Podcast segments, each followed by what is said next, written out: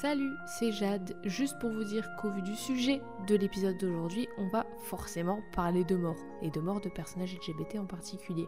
On va évidemment pas rentrer dans les détails, mais voilà, juste on en parle. Donc si ça vous euh, plaît pas, si vous n'avez pas envie d'entendre parler de ça aujourd'hui ou jamais, et ben n'écoutez pas cet épisode, et c'est pas grave. Et voilà, bisous À deux semaines, bientôt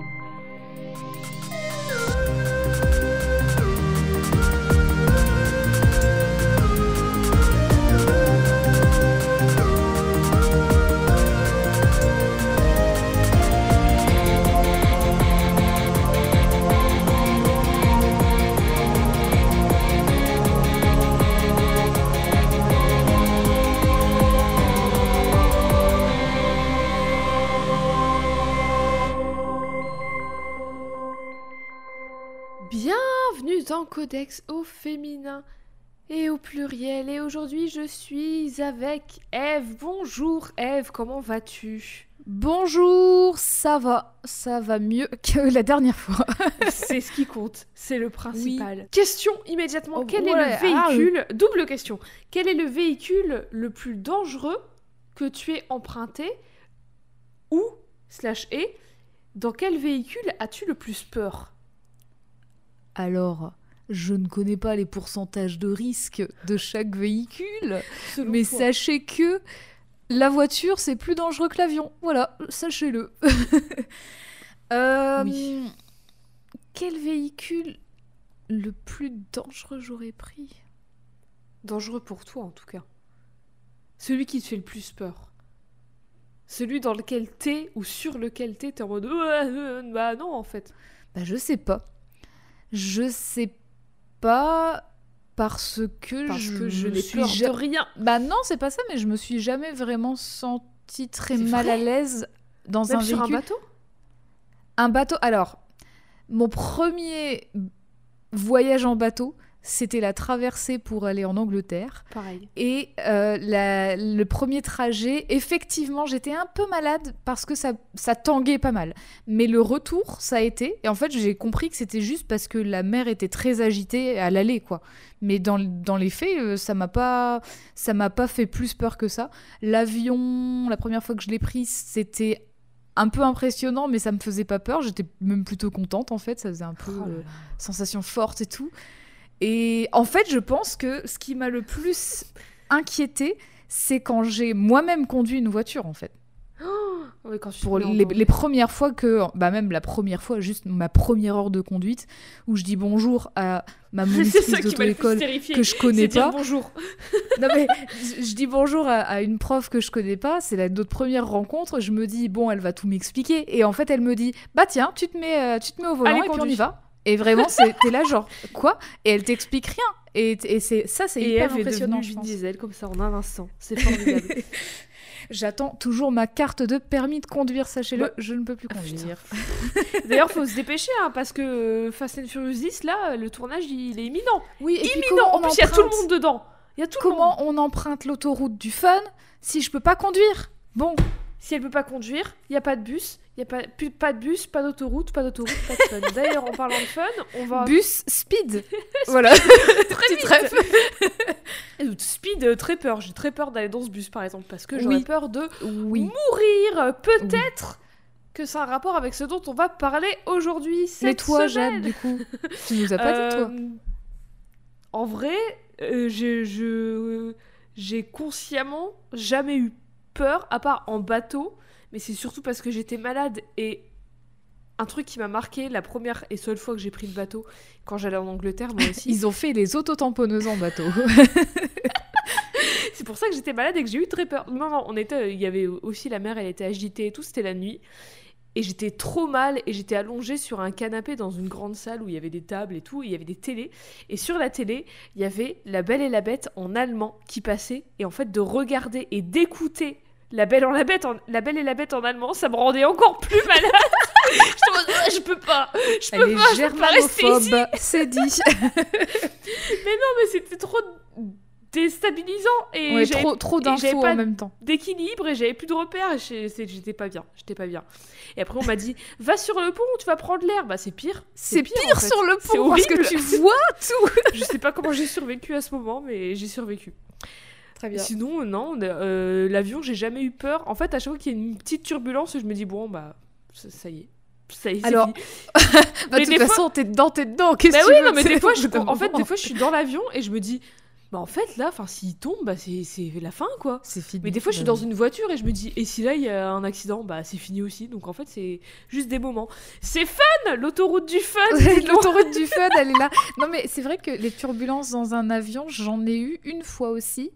Et en fait, j'étais avec quelqu'un qui avait plus peur de l'avion que moi. Ah ouais.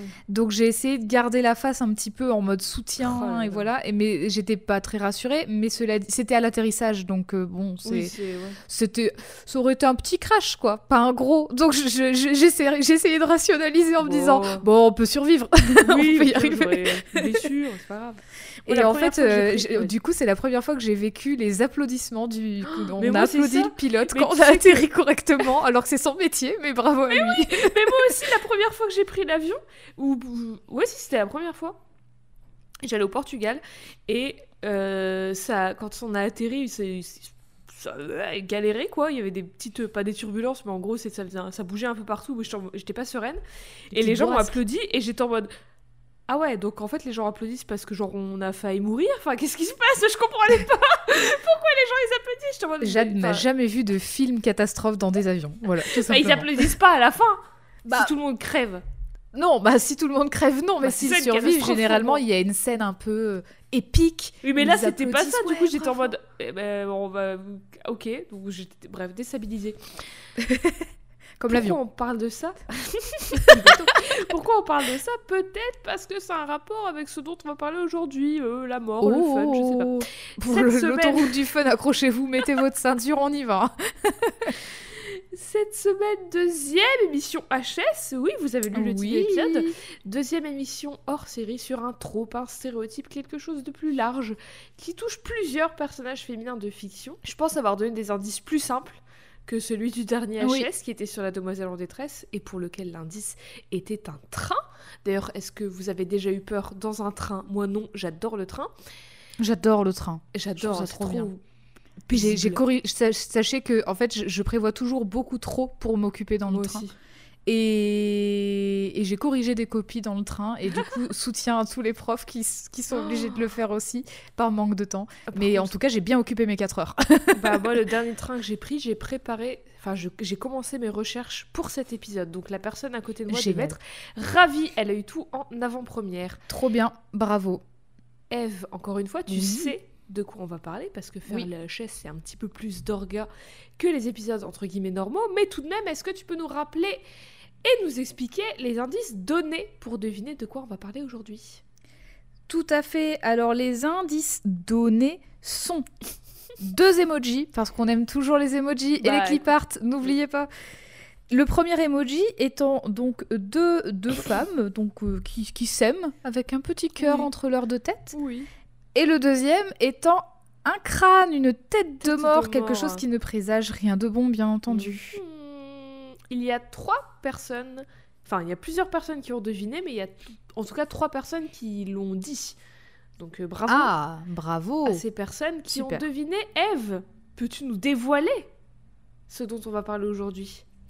Oui, aujourd'hui on va parler du... Enfin, tu vas parler, c'est Jade qui, c'est Jade parler. qui taffe, hein, sachez-le. J'étais malade, Jade a taffé. Mes petites lunettes de prof, parce qu'aujourd'hui ça va être un cours, c'est moi qui vous le dis. J'en des rêve. stats. Des stats. Ah, elle a son pointeur laser, son tableau, c'est parfait. Alors, on va parler aujourd'hui du Dead Lesbian Syndrome. Exactement. Si je le prononce bien. Le syndrome de la lesbienne morte. Voilà, c'est tout ce qu'il y a à savoir est dit dedans. Pourquoi on parle de ça aujourd'hui? Déjà parce que j'en ai envie. Voilà, je fais ce que je veux. Et aussi parce que c'est le mois des fiertés, c'est le mois de juin. Alors yes, Oui, que oui, du oui. fun, on a décidé de parler de gens qui meurent. Allez Allez Non mais pour inaugurer ce mois des fiertés, j'ai pensé qu'on pouvait parler de quelque chose directement lié aux personnages queer dans la fiction. Mais malheureusement, comme on l'avait évoqué avec le queer coding et le queer baiting dans le dernier épisode sur Jess de Jula Beckham, les tropes sur les personnages LGBT+, ils sont tous, ou presque tous en tout cas, négatifs. Donc voilà, euh, voilà où nous en sommes. Mais on peut pas faire comme si ça n'existait pas non plus parce que bah on va le voir, le dead lesbian syndrome c'est quasi systématique et ça fait chier. Ça fait chier. Mais pas de panique parce que même si on va emprunter un sentier battu, un poil déprimant, on est quand même, quand même, à bord du Vengabus conduit par Eve qui n'a toujours pas reçu son permis par la poste. Attention aux amendes, c'est moi qui les paye aujourd'hui. Mais on est quand même à bord du bus de la fête et du fun. Donc l'autoroute n'est jamais loin. N'est jamais loin. Tout à fait. Évidemment, évidemment, méga spoiler alerte hein, pour plein de séries et plein de films. Donc euh, bon, si vous ne voulez pas être spoilé, n'écoutez pas cet épisode. Désolé, désolé. Vous avez tout plein d'autres épisodes à votre disposition. Tellement, tellement plein d'autres. Le Dead Lesbian Syndrome, le syndrome de la lesbienne morte, c'est quoi Est-ce qu'on dirait pas le DLS Le DLS. Le DLS, pour faire plus court. Qu'est-ce que c'est? Eve, est-ce que tu pourrais nous résumer en quelques mots ce que c'est? Oh là Si là, tu- alors si attention. tu sais. C'est Jade la prof, c'est moi l'élève. Et Bah, sachez que une bonne prof. je j'étais une bonne élève. J'ai toujours peur de dire, dire bêtises. Le dead lesbian syndrome, comme son nom l'indique, c'est quelque chose de systématique, tu l'as dit, dans, dans les œuvres de fiction, où en fait, quand un personnage lesbien apparaît, quand une personnage lesbienne apparaît à l'écran, il n'y a pas long avant qu'elle ne finisse par mourir pour les besoins du scénario et l'idée de faire beaucoup de pathos. C'est ça, exactement. Bon, on expliquait On sent mon amertume un peu dans le. oh, t'inquiète pas. Oh, t'inquiète pas. Je vais m'énerver très vite. Dans le dernier épisode, dans le dernier HS sur la demoiselle en détresse, on expliquait plus longuement ce qu'est un trope. Donc c'est euh, voilà, c'est un, un motif, un cliché, un outil narratif qui revient dans la fiction. Et même si ça peut sembler inoffensif, comme par exemple avec euh, la Final Girl ou euh, je sais pas le trope du makeover de la meuf entre guillemets moche qui devient belle, enfin tu vois. Ça peut sembler inoffensif, mais ça n'est pas Détective, prochain futur épisode, peut-être un jour. Mmh, Ma liste est très longue. Ça peut sembler inoffensif, ça l'est pas tout le temps, surtout lorsque c'est des tropes qui concernent des personnes marginalisées et qui du coup très souvent perpétuent des idées hmm, un poil rétrogrades. Par exemple, on a déjà parlé plusieurs plusieurs fois dans cette émission du trope des femmes dans le frigo, Oui. où le, la meuf qui meurt pour donner une raison au héros d'avancer. Souvent, c'est la meuf du héros. Ou sa mère, ou sa sœur, enfin voilà, quelqu'un, une meuf proche du héros. Un autre aussi, un autre trope qui est pas ouf, c'est le personnage noir qui meurt en premier dans les films d'horreur. Il y a aussi le queerbaiting dont on parlait un peu plus tôt. Et du coup, dans la même lignée, il va y avoir le DLS, le Dead Lesbian Syndrome, mais qui descend, enfin, mais qui descend d'un autre trope un peu plus large qui s'appelle le Bury Your Gaze, ou le Enterre tes en français. Hmm. Je pense qu'encore une fois, c'est assez explicite, mais au cas où, c'est le fait que, inévitablement, le ou les, si tant est qu'il y en ait plusieurs, personnages gays d'une fiction vont mourir ou souffrir, souffrir atrocement et être complètement effacés de l'histoire. Aujourd'hui, ça se retrouve principalement à la télé et au cinéma, mais d'où est-ce que ça vient? Eve, est-ce que tu sais d'où ça tire ses racines? Pourquoi il y a autant de personnages gays qui meurent à la télé et, dans les films À ton avis? J'ai j'ai une idée. J'ai trop peur de dire une connerie, mais allons-y, je me lance. Vas-y, vas-y. On est là Est-ce que ça a un lien Est-ce que ça a un lien avec l'épidémie de SIDA? Ça n'a pas un lien, mais c'est. Ça, ça, vient de beaucoup plus avant, mais du Ah coup bah, ça va, ça coup, va jouer de la merde, dedans. des, des os. Ça va jouer bah, du coup, forcément ça a dû, oui, ça a dû remettre une pièce dans la machine. Ça, c'est sûr. Exactement, voilà, ça, ça, oui, ah, ça a rajouté un, un bon petit coup. hein. Mais ça vient de bien. Enfin, bien avant. Avant, déjà, selon euh, une chercheuse qui s'appelle Hayley Houlan, elle a fait des recherches sur le trope du Bury Your Gaze, et selon elle, c'était déjà présent dans certains romans du 19e. Voilà, selon elle, je n'ai pas, euh, je, j'ai pas été lire tous les romans du 19e pour euh, confirmer, mais elle a fait toutes ses recherches dessus, donc j'aurais tendance à la croire. Mais du côté cinéma, télévision, côté Hollywood, on part pas sur de super bonnes bases non plus, parce qu'aux États-Unis, et on va principalement se concentrer, on va quasi exclusivement se concentrer sur les États-Unis, Parce que bon, on va pas se mentir, c'est quand même le principal de notre cinéma et de notre télévision en Occident. C'est un gros pays, quoi. Bah, et puis tout, tout ce qu'on consomme quasiment, enfin franchement, 75%, je dirais, Mhm. des séries qu'on consomme ou qu'on connaît, c'est américain. Donc euh, peut-être que je m'avance, je balance des pourcentages au pif, mais vous inquiétez pas, il y aura des chiffres concrets après. Mais en Elle a tout pas cas, ses lunettes là, hein. elle les remettra. je les ai retirées. Je les, re- je les mets que quand j'ai des vraies stats. Je C'est ça. En tout cas, on part pas sur de super bonnes bases parce que aux États-Unis, dans les années 1930, il y a eu ce truc super sympa, non, qui s'appelait le code Hayes. Le code Hayes, c'est quoi? C'est un code de production américain mis en place dans les années 1930. Si je ne dis pas de bêtises, il me semble que c'est 1933 exactement, avec plusieurs règles interdisant de montrer certaines choses à l'écran. Il y a plusieurs choses, mais grosso modo, il faut pas montrer des crimes, il faut pas montrer des viols, euh, des vols, des viols non plus d'ailleurs, des meurtres, enfin des, des, des, des, des crimes de manière à ce que le ou la spectatrice puisse sympathiser avec la personne qui les perpétue. C'est-à-dire qu'en gros, les méchants, ils font de mal et il faut pas trop trop le montrer pour pas que ce soit reproduisible ou pas qu'on on ait de l'empathie envers le méchant. Hmm. En gros, il faut que tout ce qu'il y ait à l'écran soit moralement correct. C'est-à-dire, moralement correct, pour les Américains très puritains, pas d'adultère, pas, pas de crime, pas de nudité, pas d'acteurs et d'actrices pas ensemble dans la vraie vie qui soient ensemble à l'écran. Donc c'est-à-dire que s'il y a deux personnages dans le même lit, s'ils sont pas mariés dans la vraie vie, c'est niette. Pas de Ça relation. complique vachement la chose au niveau du casting quand même. hein. Bah, bah, tu te démerdes, hein. c'est le code ACE qui l'a dit, tu te débrouilles. Il y, a- il y en a beaucoup qui ont, qui ont filouté, hein, t'inquiète pas. Oh bah oui, j'en doute pas. Pas de relation entre personnes blanches et personnes noires à l'écran, bien évidemment, parce que c'est les années 1930. euh. Et bien sûr, on y vient, pas de non-hétérosexualité, qui est à l'époque encore désignée comme perversion sexuelle. À savoir qu'avant l'instauration du code Hayes, on avait quand même des personnages queer dans le cinéma américain. Plutôt du côté indépendant, mais on avait tout de même Wings de William Friedkin en 1927 quand même. William Friedkin, gros réal euh, assez reconnu. Wings, film dans lequel il y a deux mecs qui s'embrassent dedans, mais genre vraiment, enfin, euh, premier plan quoi. C'est pas un petit peu dans le, dans le coin de l'écran, c'est premier plan. Hmm. Je vais pas refaire tout l'historique du cinéma queer, mais si ça vous intéresse, je me place. J'ai écrit un papier dans le premier magazine, deuxième page, sur l'histoire du cinéma queer et euh, comment c'est révolutionnaire. Si ça vous intéresse, voilà, il en reste quelques, quelques exemplaires, allez vous le procurer. Mais bref, du coup, dans les années 30, le code Hayes nous coupe l'herbe sous le pied. Il dit bye bye aux persos queer potentiellement bien écrits et représentés. Et si jamais il y en a, eh ben, ils peuvent pas être sympas. Ça peut être que des méchants. Du coup, voilà les bonnes bases sur lesquelles on est. Le code disparaît fort heureusement en 1966, mais il reste quand même un poil ancré, et notamment concernant les thèmes et personnages queer, et les thèmes et personnes racisées aussi. Mais ce qui signifie que maintenant on peut montrer de la non-hétérosexualité à l'écran, mais le puritanisme et l'homophobie, tu connais, ça, ça reste bien. Tu, voilà, ça, l'idée de l'immoralité dans tout ce qui est queer, elle est bien là encore. Et j'ai franchement euh, bien installée dans son petit canapé avec ses petits coussins, elle compte pas bouger.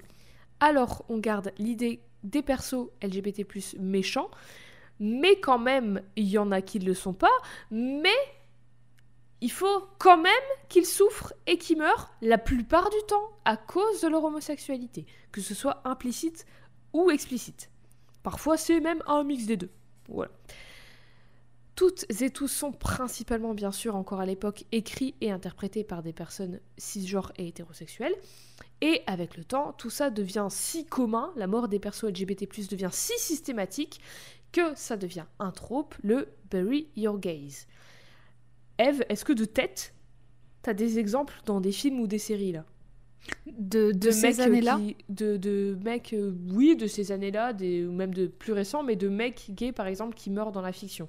De mecs gays, euh, j'avais réfléchi à, à quelques lesbiennes, mais ah bah eh oh, oh, Je te challenge un peu.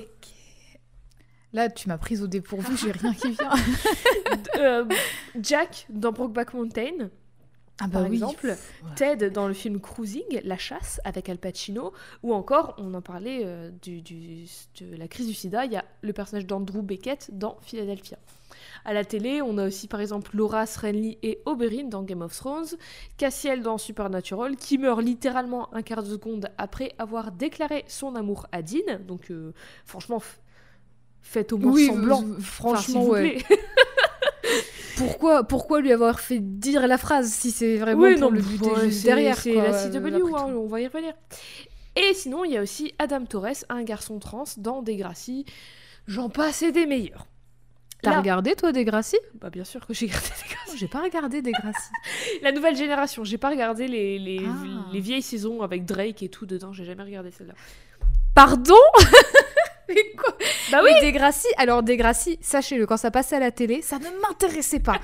J'avais aucune idée, écoute-moi bien, que Drake jouait dedans. Euh, c'est pas le seul, et il me semble, alors peut-être que je confonds avec un autre personnage, et si c'est le cas, désolé, mais il me semble qu'il est en fauteuil roulant dedans. J'avais aucune idée de tout ça. Voilà, il a commencé, bon peut-être qu'il a pas commencé sa carrière là, mais en tout cas il était très jeune dans Degrassi. Oh là là. Voilà Bon là j'ai parlé que de mecs, mais justement, parce qu'à ça il faut ajouter quelques petits autres ingrédients qui sont la misogynie et la lesbophobie, et plus précisément le concept de l'invisibilis- invisibilisation, dur à dire, des lesbiennes. Vous Beaucoup de pas syllabes. sans savoir, je pense que le sexisme, c'est un truc qui existe. Allez, c'est tout, à deux semaines. Voilà, on résume toute l'émission. C'est certainement pas pour ça qu'on fait, la- qu'on fait cette émission d'ailleurs. Vous n'êtes pas sans savoir non plus que l'homophobie, c'est aussi un truc qui existe. Du coup, vous mélangez les deux, et vous avez quoi? Vous avez la lesbophobie. Et c'est assez particulier dans le sens où, je trouve en tout cas, la lesbophobie, c'est pas directement de l'attaque, c'est en premier lieu de l'effacement total.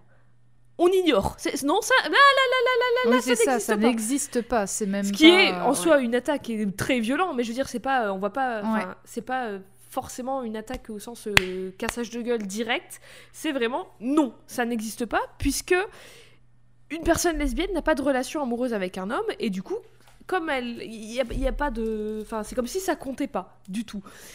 Donc du coup, on se bouche les oreilles, on met des œillères. Non, on est invisible. Je n'existe pas. Euh, Là, la personne qui parle, rien, pas de son, pas de son, personne. Eve parle toute seule. Mais du coup, dans l'histoire, dans la culture, dans les médias et de ce fait dans la fiction, on ignore et on supprime les personnes et personnages lesbiennes. Un exemple tout con. Pour les indices, là, j'ai cherché l'emoji euh, du couple de femmes avec le petit cœur sur Google Images et j'ai galéré.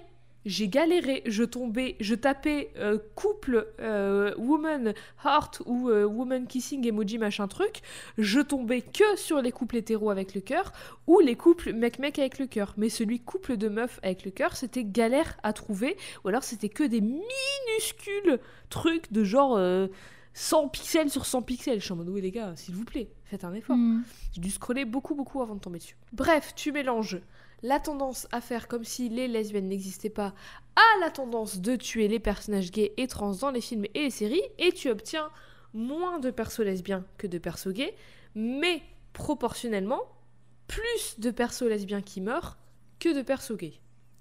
Est-ce que c'est clair? Très clair pour moi. Je vais quand même essayer d'illustrer, je vais utiliser des chiffres. Attention, Ah, ça y est, elle sort Ah. ses lunettes. Voilà, est-ce qu'il y a des traces de doigts dessus? Je vois très mal avec ces lunettes. Je vais utiliser des chiffres, euh, des stats de la saison des séries de 2009-2010, recensées par GLAD dans leur rapport annuel Where We Are on TV, un truc qui dure depuis 25 ans, et en fait tous les ans, ils analysent la, la saison télévisuelle, ils analysent le nombre de personnages, euh, le pourcentage de personnages hétéros, le personnage de, personnages gays, lesbiens, bi, trans, euh, ceux qui sont racisés, ceux qui sont handicapés, enfin bref, ils analysent tout ça sur euh, toutes les séries télé du câble, des, chaînes publiques, depuis, depuis peu des chaînes de streaming et tout ça. Et ils sortent ça tous les ans et c'est trop bien. Ils sont Mais- trop forts. Ouais, j'a- j'adore ce, ce truc, c'est très utile en plus pour les épisodes de Codex. Donc j'ai été chercher le plus vieux disponible sur leur site, celui de 2009-2010. Il y a, du coup, il y a que les chiffres des nombres de persos, pas le nombre de persos morts, mais c'est juste pour visualiser. Donc admettons, en 2009-2010, il y avait sur les chaînes du public, donc Fox, NBC et tout ça, pas les chaînes du câble, sur 600 personnages hétéros dans les séries, 582 non, sur 600 personnages, pardon, de persos dans les séries, 582 sont des personnages hétérosexuels, 11 sont des mecs gays, 4 sont des meufs bi, et une est une lesbienne. Sur 600. Déjà, s'il vous plaît. Ça, ça pose le contexte. Donc, si sur 11 persos de mecs gays, t'en as 5 qui meurent, il t'en reste 6. Mais à côté de ça, t'as 4 meufs bi et une lesbienne. Si t'en as 5 qui meurent, zéro, zéro, il y en a plus. Zéro coup, vivante. Si la meuf hétéro, elle meurt, on va dire ça va parce qu'il y en a plein d'autres. Mais si la lesbienne, elle meurt, bah euh, c'est fini, il y en a plus. Qui suis-je? Je n'existe plus à la télé. Évidemment, évidemment, les persos sont pas définis par leur identité et leur orientation, mais c'est juste histoire d'illustrer et de comprendre la différence. Vous, vous voyez quoi Vous avez compris. Mais du coup, le trope du bury your gaze, si présent dans les séries et les films, s'applique tellement plus considérablement aux lesbiennes et aux meufs bi par euh, corrélation qu'aux hommes gays qu'on lui a trouvé un tout nouveau petit nom bien sympa, le Dead Lesbian Syndrome ou DLS pour faire plus court parce que ça va être chiant. Sinon, c'est beaucoup plus présent à la télé que au cinéma, mais c'est beaucoup plus présent dans les deux que dans, toutes les autres tous les autres médias. Je pense que c'est beaucoup plus présent à la télé au cinéma parce que bah, il y a beaucoup plus de séries que de films. Et du coup forcément il y a beaucoup plus de persos. Proportionnellement il y aura beaucoup plus de persos LGBT et beaucoup plus de persos qui vont mourir. Enfin voilà bref. Et d'ailleurs un exemple de la prévalence du DLS quand j'ai cherché sur YouTube en commençant mes recherches Dead Lesbian Syndrome c'est pas des vidéos qui racontaient l'histoire du trope que j'ai trouvé en premier c'est littéralement directement des compiles de persos qui meurent voilà, compile de personnages euh, Des meufs qui meurent. compiles. Non mais c'est ouf Et les trucs ça dure genre 10 minutes tu sais Des scènes de genre 2 secondes où tu vas avoir la meuf qui va mourir 10 minutes de ça Et je suis en mode putain mais c'est ouf Mais, les- mais Je pense en que plus, les- ça, ça questionne vraiment, enfin, ça questionne vraiment l'intérêt réel de ces compiles. Moi je pense que pas- c'est pour c'est- à quel point c'est... C'est pour montrer, mais t'es sûr que c'est pas genre pour euh, aussi. euh, Enfin, j'ai, moi, ça me met mal à l'aise de savoir Oui. qu'il y a des compiles de ça. C'est un peu fétichisation de ces morts-là, quoi. Je sais pas, en tout cas celles que... Enfin, quelques-unes, les, le peu que j'ai regardé ou que sur lesquelles j'ai cliqué, c'était vraiment genre pour... euh, euh, faire l'état des lieux du truc et de genre bah c'est pas ouf les gars quoi. Hmm. Mais peut-être que peut-être qu'il y en a des plus malsaines, je ne sais pas. En tout cas, voilà, le fait est que c'est tellement euh, c'est tellement gros que il il y, a que ça quoi. Et on Mhm. pourrait dire, vous pourriez dire attention. Je ressors les lunettes, préparez-vous à des stats, j'espère que vous prenez des notes. On pourrait dire, mais il y a tout le temps des personnages qui meurent dans la fiction, Jade. Tu fais un flanc de pas grand-chose, vous faites toutes des flancs de pas grand-chose. Alors oui, mais pour reprendre l'idée des proportions et des stats juste avant, en Écoutez, comparaison- Codex, c'est une émission pour faire un flanc de pas grand-chose. C'est comme ça que ça a été bâti. On va changer Donc, nos bio de partout. On fait un flanc de pas grand on chose. fait un flanc de pas grand-chose les à chaque semaines. épisode. Voilà. Donc, si vous n'avez pas compris ça, bah, je pense que vous n'avez pas écouté tous Bah, nos je, pense épisodes. que, je pense que les gens ils sont plus là, ceux qui n'ont pas compris ça ou qui. Oui. J'espère pour vous, sinon c'est simplement du, du hate listening et c'est pas cool. Mais donc bref, pour reprendre l'idée des proportions, sur le rapport Where We Are on TV de GLAD de 2021-2022, il y a 88% de personnages hétéros et 12% de personnages LGBT à la télé, dans les séries, de la dans les séries télévisuelles. télévisuelles. Waouh Du coup, admettons, il y a euh, sur 100 persos, on va avoir 88 persos hétéros. Mais si t'en as 10 qui meurent sur ces 88, c'est pas grave, c'est pas impactant. Alors que si t'en as 10 qui meurent sur les 12 LGBT+, bah c'est c'est ce que je disais avant, c'est c'est- il y en a plus que deux quoi. Du coup, ça a pas le même déjà ça a pas la même force et ça a pas le même impact sur les gens qui regardent parce que Mhm. un autre problème aussi, c'est pas dans, forcément dans la quantité, mais c'est dans la, dans la qualité, entre guillemets, de comment c'est fait. Parce que quand t'as un personnage cis hétéro qui meurt, déjà, quand t'en as un qui meurt, parce que voilà, c'est c'est important dans l'histoire. Ça a un impact. C'est écrit, c'est pour faire. Euh, enfin, c'est dans la continuité logique.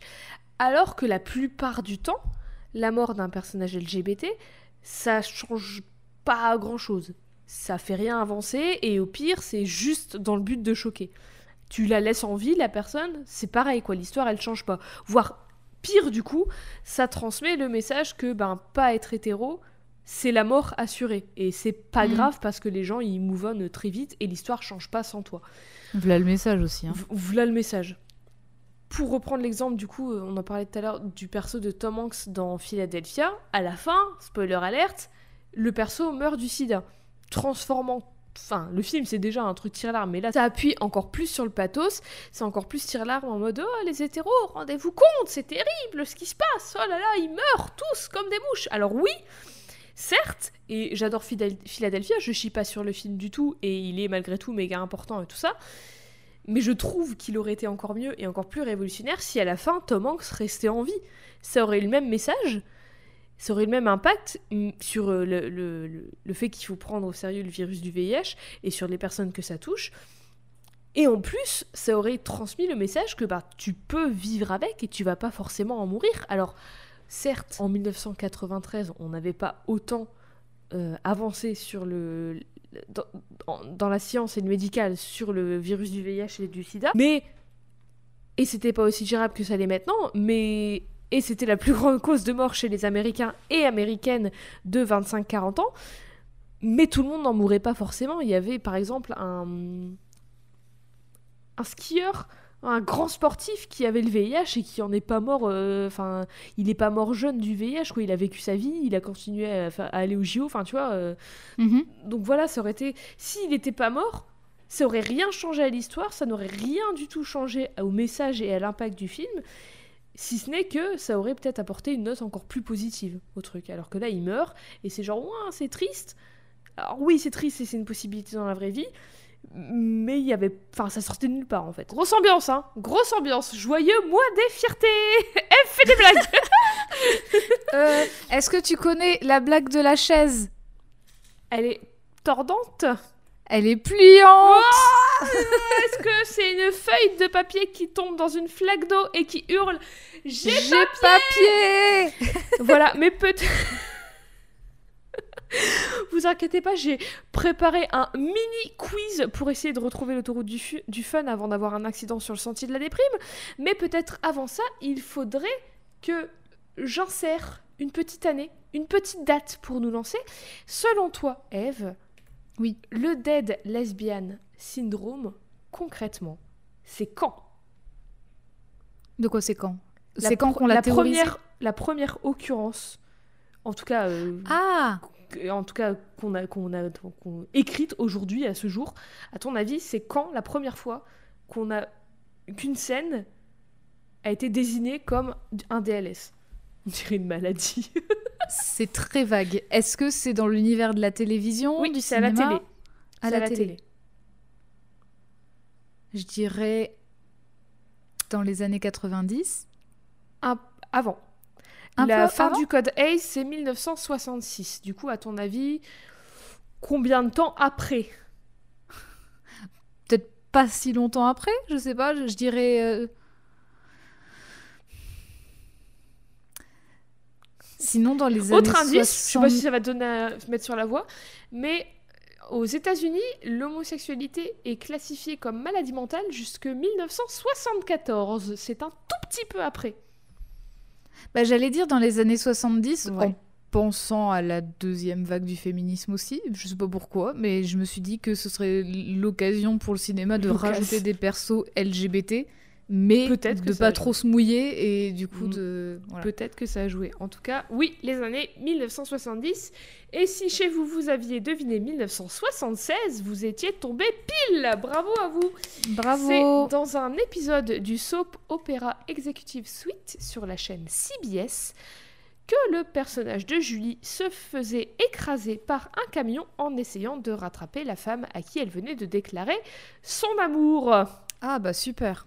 Yes Bah elle, alors pour le coup, on parle de l'autoroute du fun depuis le début. Ah bah elle était euh, sur le. Sachez que j'ai lancé le sujet autoroute du fun sans savoir que c'était comme ça. Alors c'était pas une autoroute, c'était en ville. Se- D'ailleurs je trouve plus cette Oui, mais scène. c'est Je l'avais la trouvée.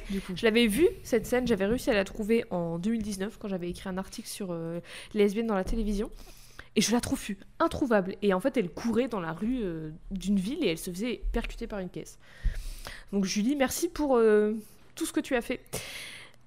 Là, en plus de l'idée que le taux de lesbiennes mourant à l'écran est largement supérieur à celui des personnages hétéros, on retrouve clairement encore et toujours l'idée qu'elles meurent à cause, implicitement ou explicitement encore une fois, de leur identité. Et du coup, maintenant que j'ai glissé une petite année, Eve, je t'offre ce mini quiz, le quiz de l'année, le quiz qui remet en perspective le contexte de l'époque en te posant une question sur une chose inventée ou née en l'année en question. Oula, phrase super longue. Ouais. Première question. Vrai ou faux? Apple, la multinationale de la tech, et oui, pas le fruit, la pomme, a été fondée en 1976. J'adorerais que les pommes soient arrivées sur Terre comme ça en 1976. arrivés, des aliens, ils les ont déposés comme ça. Tenez, cadeau. À ton avis, est-ce que Apple a été fondée en 1976 Oui ou non? Je dirais vrai. Le suspense. C'est je vrai dirais- Je bien dirais sûr. vrai, oui. C'est vrai. Le 1er avril 1976 précisément. C'était Voilà. pas une blague pour Euh, toi non, euh, ils auraient pu l'appeler ça fiche et faire un petit poisson. nul, nul à chier. Jade, Alors, nul. Par contre, moi j'ai une petite anecdote sur les pommes parce que je parlais des pommes. Les Sachez pommes. que aujourd'hui, dans nos, dans nos supermarchés, dans nos biocops, on a quelques variétés de pommes. Mhm. En fait, il y a encore pas si longtemps, il y avait des milliers de variétés de pommes et elles sont en train de disparaître les unes après les autres parce qu'on préfère vendre certaines pommes bien calibrées dans les supermarchés et Ah pas ouais les autres. Et oui, aussi- et il y a des pommes très très grosses d'ailleurs. Il existe euh, des, L'année des dernière, très gros calibres de pommes. une nouvelle variété de pommes, j'ai oublié le nom, mais elle est, elle est jaune et rouge à l'intérieur. Oh. Et en fait, mais c'est des gens qui font des hybridations de pommes.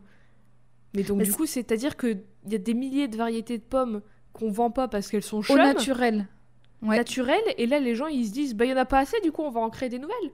Alors, on les vend, très- on les vend cool, pas, on les vend pas notamment parce qu'elles sont moches à vendre, mais aussi parce que on plante pas assez d'arbres. hein. oui. Donc euh, Mais donc voilà, Voilà. on fonde Apple et en même temps, on vient tout juste d'enlever l'homosexualité de la liste des maladies mentales. Mettons le progrès en perspective. Et oui, on apprend aussi des trucs qui n'ont rien à voir avec le sujet de base de l'épisode dans Codex. En 1976, Julie donc inaugure officiellement ce trope, j'ai envie de dire, et après ça, après ça c'est festival.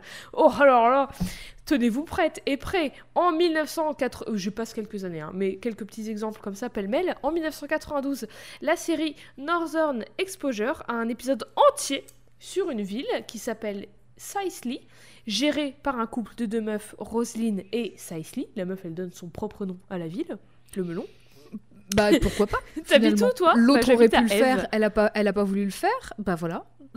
T'imagines, t'as un nom pété, genre Alors, Anne-Marie Tu dis, imagine, tu nommerais ta ville Eve. Mais comment J'ai t'appelles presque fait ça dans Animal Crossing. C'est vrai Mais comment t'appelles les habitants Les Éviens Les Év... Alors, Évians Les Év... Non, je, l'ai- appelé Neveville, enfin Neve-Île, puisque c'est une île dans le dernier Animal Crossing. Et du coup, on dirait les Nevilliens. Les... J'ai pas, réfléchi à cette question. Nevillois- les Nevillois. Écoute, moi ça s'appelle Illis, comme dans Beyond Good and Evil, je me suis pas cassé la tête. Mais il y, a le- il y a île dedans, et ça, c'est smart. Ah. la ville de Sicely, du coup, c'est genre un petit paradis utopique pour les artistes et libres penseurs, etc. Alors du coup, pour l'époque, c'est un épisode de série assez révolutionnaire et c'est applaudi par les critiques, notamment par Glad. Mais ceci dit, à la fin de l'épisode, Sicely meurt tué par balle, balle qui était destinée à sa meuf Roselyne. Voilà, petit. Bon, Bonne donc déjà, et déjà en 1992, il y a- j'ai retrouvé des articles sur cet épisode de l'époque de 1992 qui disaient ah c'est cool c'est trop cool qu'il y ait de plus en plus de représentation LGBT+ dans les séries et à Hollywood et tout ceci dit On la sent, la tendance à tous les tuer ou les faire souffrir. On la sent là, vous nous, vous nous la faites pas à nous. Quelques années plus tard, en 1997, la série NYPD Blue voit le personnage de Cathy, prête à commencer une vie de famille super avec sa meuf Abby qui est enceinte, se faire assassiner et Abby, euh, elle se fait tuer par balle dans la foulée aussi. Parce que pourquoi pas? Ah oui C'était vraiment... Alors attends, ça s'appelle NYPD Blue, c'est que des crimes là-dedans. En 2002, et là, Eve, on va parler de quelque chose que tu connais, je pense. Dans la série Buffy, Tara Maclay meurt tuée par une balle perdue juste après avoir passé l'épisode avec Willow, sa meuf, au lit tranquille et amoureuse.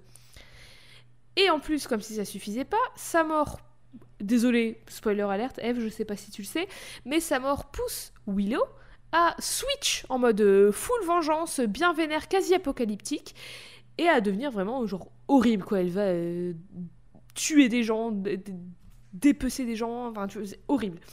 Les fans, bien entendu, sont super déçus et énervés, certains et certaines arrêtant même de regarder la série et slash ou accusant Joss Whedon d'avoir sous-entendu que l'amour lesbien entraînait nécessairement la mort. Et ils ont eu raison de se rebeller. Oui, bah franchement, moi je trouve que oui. Après, Joss Whedon, il s'est défendu en disant... Euh, ce que j'entends aussi, parce que je sais pas, je suis pas dans sa tête, je suis pas en réunion d'écriture, mais il s'est défendu en disant que ben c'était écrit depuis longtemps, c'était pas forcément en rapport avec euh, son truc avec Willow, c'était la seule façon que lui et les autres personnes, les autres scénaristes voyaient pour faire évoluer le personnage de Willow au-delà de ce qu'elle était, enfin bref, toute une myriade de, raisons. Si je peux me permettre... Tu peux te permettre. J'ai remarqué qu'il n'y avait pas qu'une Tara lesbienne dans, la, dans les œuvres de la télévision qui est morte euh, du Dead Lesbian Syndrome. Bien sûr, je l'avais dans ma petite liste. Tu parles de Tara de True Blood, si je ne m'abuse. Mais il y en a une autre. Oh Il y a Tara de The Walking Dead. Ah, bon, c'est pas la seule, on va parler de The Walking Dead après, t'inquiète pas. Ah oui, il y, en a plusieurs dans The Walking Dead. mais, mais moi je me dis, mais les Tara, mais laissez-les tranquilles. Bah oui, c'est terrible, j'avoue. Mais dans True Blood, il y en a plusieurs aussi, hein, des lesbiennes qui meurent. Bah. Toutes? Ouais, quasi toutes. bah, si, toutes. bah oui, voilà. Voilà Donc, Tara Maclay dans Buffy, c'est la première occurrence d'une réponse si intense des fans. Beaucoup, beaucoup, beaucoup ont envoyé des courriers bien salés. Et quand je dis bien salés, euh, voilà, c'est pour être poli. Et tellement que les prods étaient incapables de tout lire, à la fois à cause de la quantité de lettres qu'elles recevaient et à cause du contenu des lettres. Et en vrai, je disais que euh, Joss il s'était euh, expliqué tout ça, mais on, on, saura jamais si vraiment c'était consciemment et si, si vraiment Whedon voulait dire consciemment que le lesbianisme c'était pas bien et que ça entraînait la mort en tuant Tara à ce moment précis. Mais encore une fois, il y a tellement peu de persos lesbiens heureuses. Et Tara, c'était l'une des premières et, la première en couple sur une série primetime américaine que ben, dès qu'elle meurt, il n'y a plus rien et donc c'est terrible et donc je comprends le backlash méga violent des fans et tout. Juste après ça, en 2003, on a Tina dans Smallville qui est amoureuse de Lana et qui est complètement euh, zinzin, qui est complètement méchante et qui fait tout pour l'attention de Lana et qui va mourir dans un combat contre Clark pour l'amour de Lana. Yes, voilà, ah voilà. 2004, Sandy Lopez dans Urgence, qui est pompière et qui meurt de ses blessures. 2007, Dana Fairbanks dans The L Word. Et oui, même dans The L Word, on n'y échappe pas. Morte d'un cancer du sein. En 2009, Jenny Schechter dans The L Word encore, morte par suicide dans une piscine. 2010, Sophia dans Skins, morte d'une overdose parce qu'elle était amoureuse de Naomi, qui la recale. 2012, Maya Saint-Germain dans Pretty Little Liars, assassinée par son ex, qui était un Stalker. 2013, Naomi dans Skins, mort d'un cancer. 2014, les clichés de Chicago Fire, qui meurt dans l'effondrement d'un immeuble en feu à cause d'un pyromane qui l'a stalké. 2015, Charlie Bradbury dans Supernatural, Supernatural tué par un ersatz du docteur Frankenstein parce que pourquoi pas? Et j'adorais Charlie et ça m'a vénère, même si je regardais plus la série à ce moment-là. Mais bon, comme on l'a vu avec Cassiel, Supernatural a un bon passif de tuer ses persos gays. La CW Je te vois, je On te regarde, surtout depuis l'annulation de Batwoman et de Charme que j'ai encore là en travers de la gorge. Bref, petite liste non exhaustive, on retrouve des motifs de mort récurrentes. Accident de voiture, écrasé volontairement ou non, tué par balle, suicide, morte à l'hôpital, parfois morte en couche, ça je l'ai pas cité mais il y en a quelques-unes qui meurent, qui meurent en couche, et très souvent la mort elle est implicitement liée au lesbianisme du perso. Soit c'est un mec qui est jaloux parce que la meuf elle est heureuse en couple avec une autre meuf et du coup il la tue, soit la meuf fait son coming out et elle meurt, le destin, le destin dit non, je ne veux pas de toi sur la planète, elle meurt. Ou alors il y a du suicide, ou alors la meuf elle est torturée, ou alors voilà, ou alors la meuf est amoureuse d'une autre meuf et la meuf la recale parce que ben elle est pas lesbienne, elle est voilà, que du fun. Que du fun pour vous aujourd'hui qu'on vous offre. Quiz de l'année, attention. Question très large. 2002. Tara, 2002. On a inventé un truc en 2002 pour traduire un langage. À ton avis, quel langage? Je, sais, je sais pas. J'espère. J'espère que c'est complètement random. C'est pas un langage de fiction, déjà. Est-ce que. Est-ce que c'est pour traduire le langage des chiens? Je pense oui, oui. C'est- On tue des gens à la télé, puis on dit euh, voilà, et puis on invente un truc pour traduire le chien. Non mais ça va pas bien. J'adore. Mais J'adore parce que je souhaitais tout ce que je pouvais pour que ce soit ça et, pas devine, autre chose. Et la magie du chaos. Et voilà. Devine de quel pays ça vient Ch- euh, la France, chez nous? Non, ça vient du Japon. C'est une invention japonaise. Bon. C'est pas, euh, c'est pas vraiment un truc vraiment vraiment scientifique de ouf, mais c'est un espèce de traducteur qui traduit les aboiements de chiens en espèce d'émotion. En gros, ça recueille, enfin c'est un truc, le chien il aboie et ça te dit ce que le chien ressent. Pas sûr du, de la fiabilité de cette chose, mais bon, voilà. Écoute, ça fait 20 ans, peut-être que là, ça marche. Peut-être que maintenant ils vont sortir fiable, un, un modèle euh, du feu de Dieu qui va traduire exactement ce que dit votre chien. Peut-être. Ça se trouve, en fait, il est en train d'élaborer une théorie de la relativité dont on n'a jamais entendu Qui ça, le parler. chien Oui, le chien, en Oui, aboyant. chien. et du coup, comme on traduit, maintenant on sait. oui, et il un- a, il a ses lunettes de un prof, chien avec des lunettes, j'allais dire. Ah bah dire. oui, oui, oui. Bon, après, je dis pas que toutes les morts que j'ai citées et toutes celles que j'ai pas citées d'ailleurs sont si injustifiées ou si terribles que Julie en 1976 ou Tara en 2002.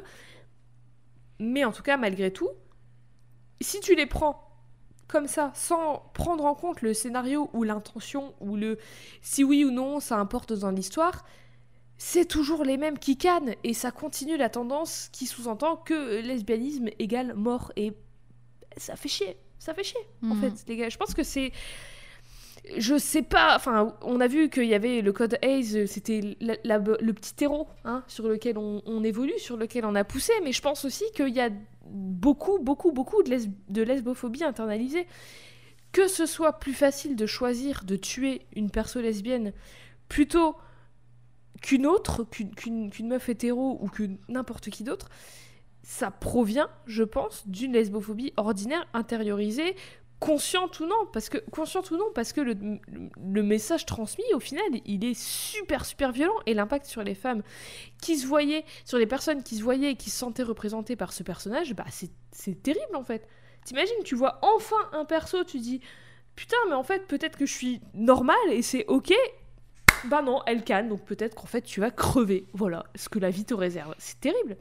Mm. Hyperbole, peut-être un peu, mais en tout cas, voilà, c'est voilà, ça fait j'ai même plus les mots. C'est pour ça que c'est pas juste. Oui, bah il y a des personnes qui meurent dans la fiction, c'est comme ça et tout. On peut pas ignorer que cet outil narratif, il existe, que c'est un outil narratif qui est utilisé pour raconter une histoire, donc au dépend de quelqu'un, au dépend de même de toute une tout un pan de, de personnes de la vraie vie, tu vois.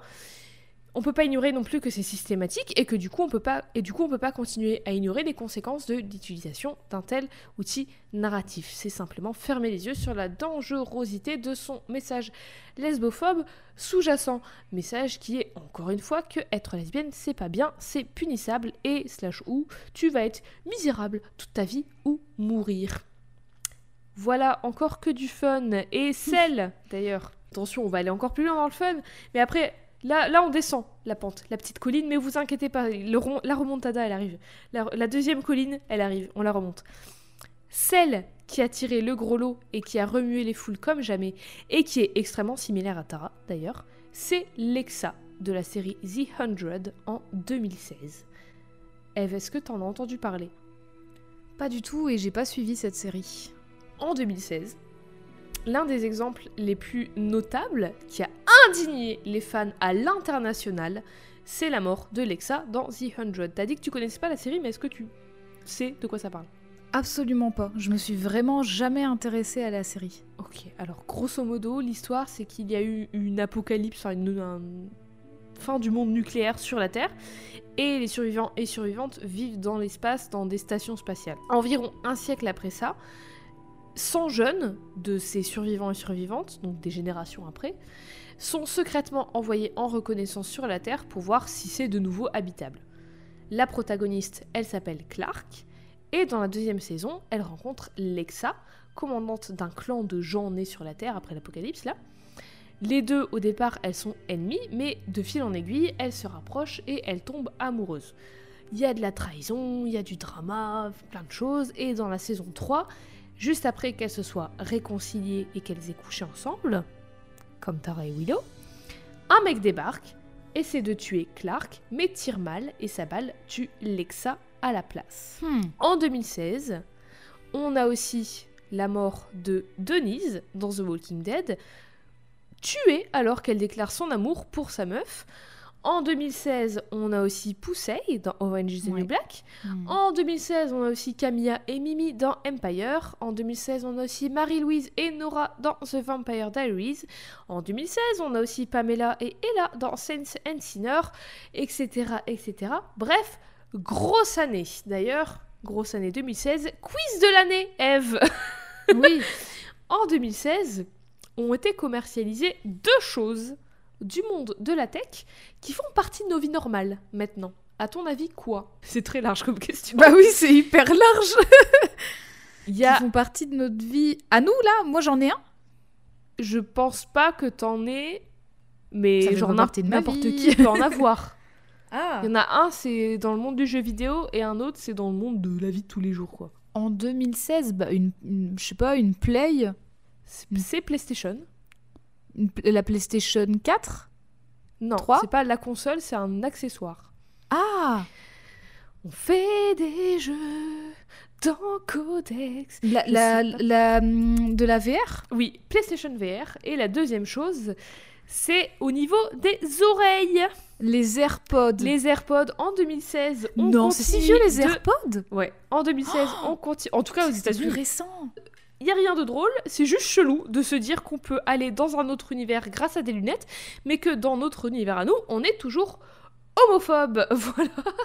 Et sinon, à ton avis, c'était quoi la question la plus posée à Google en 2016 Là aussi, c'est hyper large. Euh, Est-ce que ça a à voir avec les élections euh, américaines? Du tout. Purée, j'aurais pensé. Ça, ça été- vidéo. La première, Jeux vidéo? c'est un rapport avec un jeu vidéo. Sorti en 2016, je crois.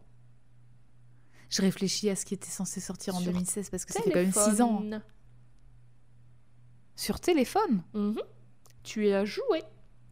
Je le sais. Pokémon que Go. Oui. Comment télécharger Pokémon Go La première. C'est vrai que c'était la merde hein, pour le télécharger Ah au bon début. Mais oui, parce qu'en fait, euh, au départ, il n'était pas dispo sur tous les téléphones. Et je me souviens qu'il y avait des trucs comme quoi que tu devais télécharger des applications qui te permettaient de le télécharger en pirate. Enfin, c'était un truc, c'était n'importe Eh oui, quoi au on début. apprend les trucs dans Codex. je savais pas, je savais pas. J'ai jamais joué à Pokémon Go de ma life. J'ai joué avec un téléphone tout pourri et 0 4G, c'était compliqué. hein. J'avoue. Putain, le challenge, quoi. Après, on a aussi deux questions très mignonnes, je trouve, les deux parmi les questions les plus posées à Google en 2016. Comment savoir si je lui plais? Trop mignon. Bah, pose-lui la question. Et sinon, on a eu aussi comment tricher au Scrabble. Ah C'est même pas comment s'améliorer au Scrabble et genre faire des mots croisés pour apprendre des nouveaux. Non, comment tricher? Je veux juste tricher. Apprends-moi du comment coup- tricher. Tu triches. Alors, si c'est le Scrabble en ligne, facile. Si c'est le Scrabble en vrai tournoi, c'est compliqué. Au Scrabble Bah, je pas, tu peux avoir un dico euh, sous la main, euh, tu peux aller sur internet en mode quel Oui, mot je peux faire avec telle lettre, euh, ça, peut être plus simple. Mais dans un tournoi euh, en IRL, à mon avis, tu- c'est compliqué. Un tournoi IRL de Scrabble. Mais il y a des Je- tournois de je sais, mais je rêve. C'est vrai. Je rêve d'en- voir un, d'en voir un, parce que participer, je le serai une brêle. Mais donc, on a ces grosses questions, on a la PlayStation VR, on a les AirPods et on a les à peu près 192 000 personnages de lesbiennes mortes dans les séries. Grosse année en 2016. Mais c'est la mort de Lexa qui est la goutte d'eau. Elle est ressentie vraiment comme une énorme vague qui, est en train, qui était en train de se construire depuis 1976 et qui déferle d'un coup sur notre gueule. Mais du coup, cette vague, eh ben, elle entraîne plein de choses.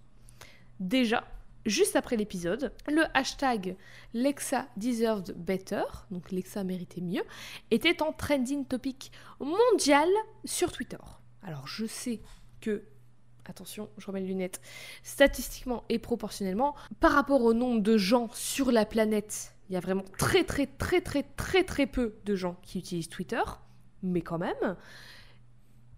Ensuite, peu de temps après, la même année, toujours en 2016, le site LGBT Fans Deserve Better est créé en réponse à la mort de Lexa.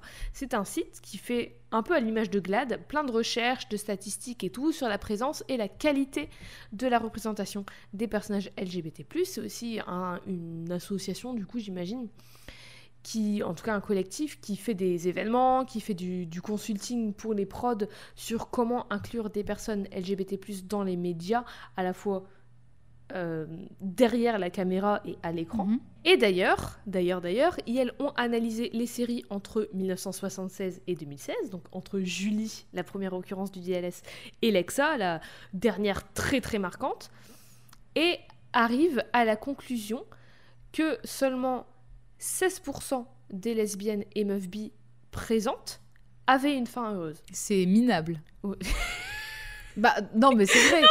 c'est pas c'est pas c'est pas inhérent au personnage me mais fait très c'est rire, mais, mais oui, il est c'est très exact. Il n'y a pas d'autre mot. Il y a pas d'autre mot. Bien sûr, bien sûr, je vous mets euh, le, toutes les sources en description. Voilà. Pour pas que vous pourrez mettre vous-même vos lunettes et prendre votre et pointeur voilà, et laser voir que pour je lire les sources. Je n'invente pas, je n'invente rien.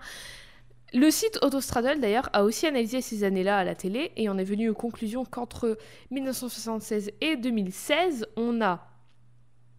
Il me semble que c'est que sur les chaînes. Il y a.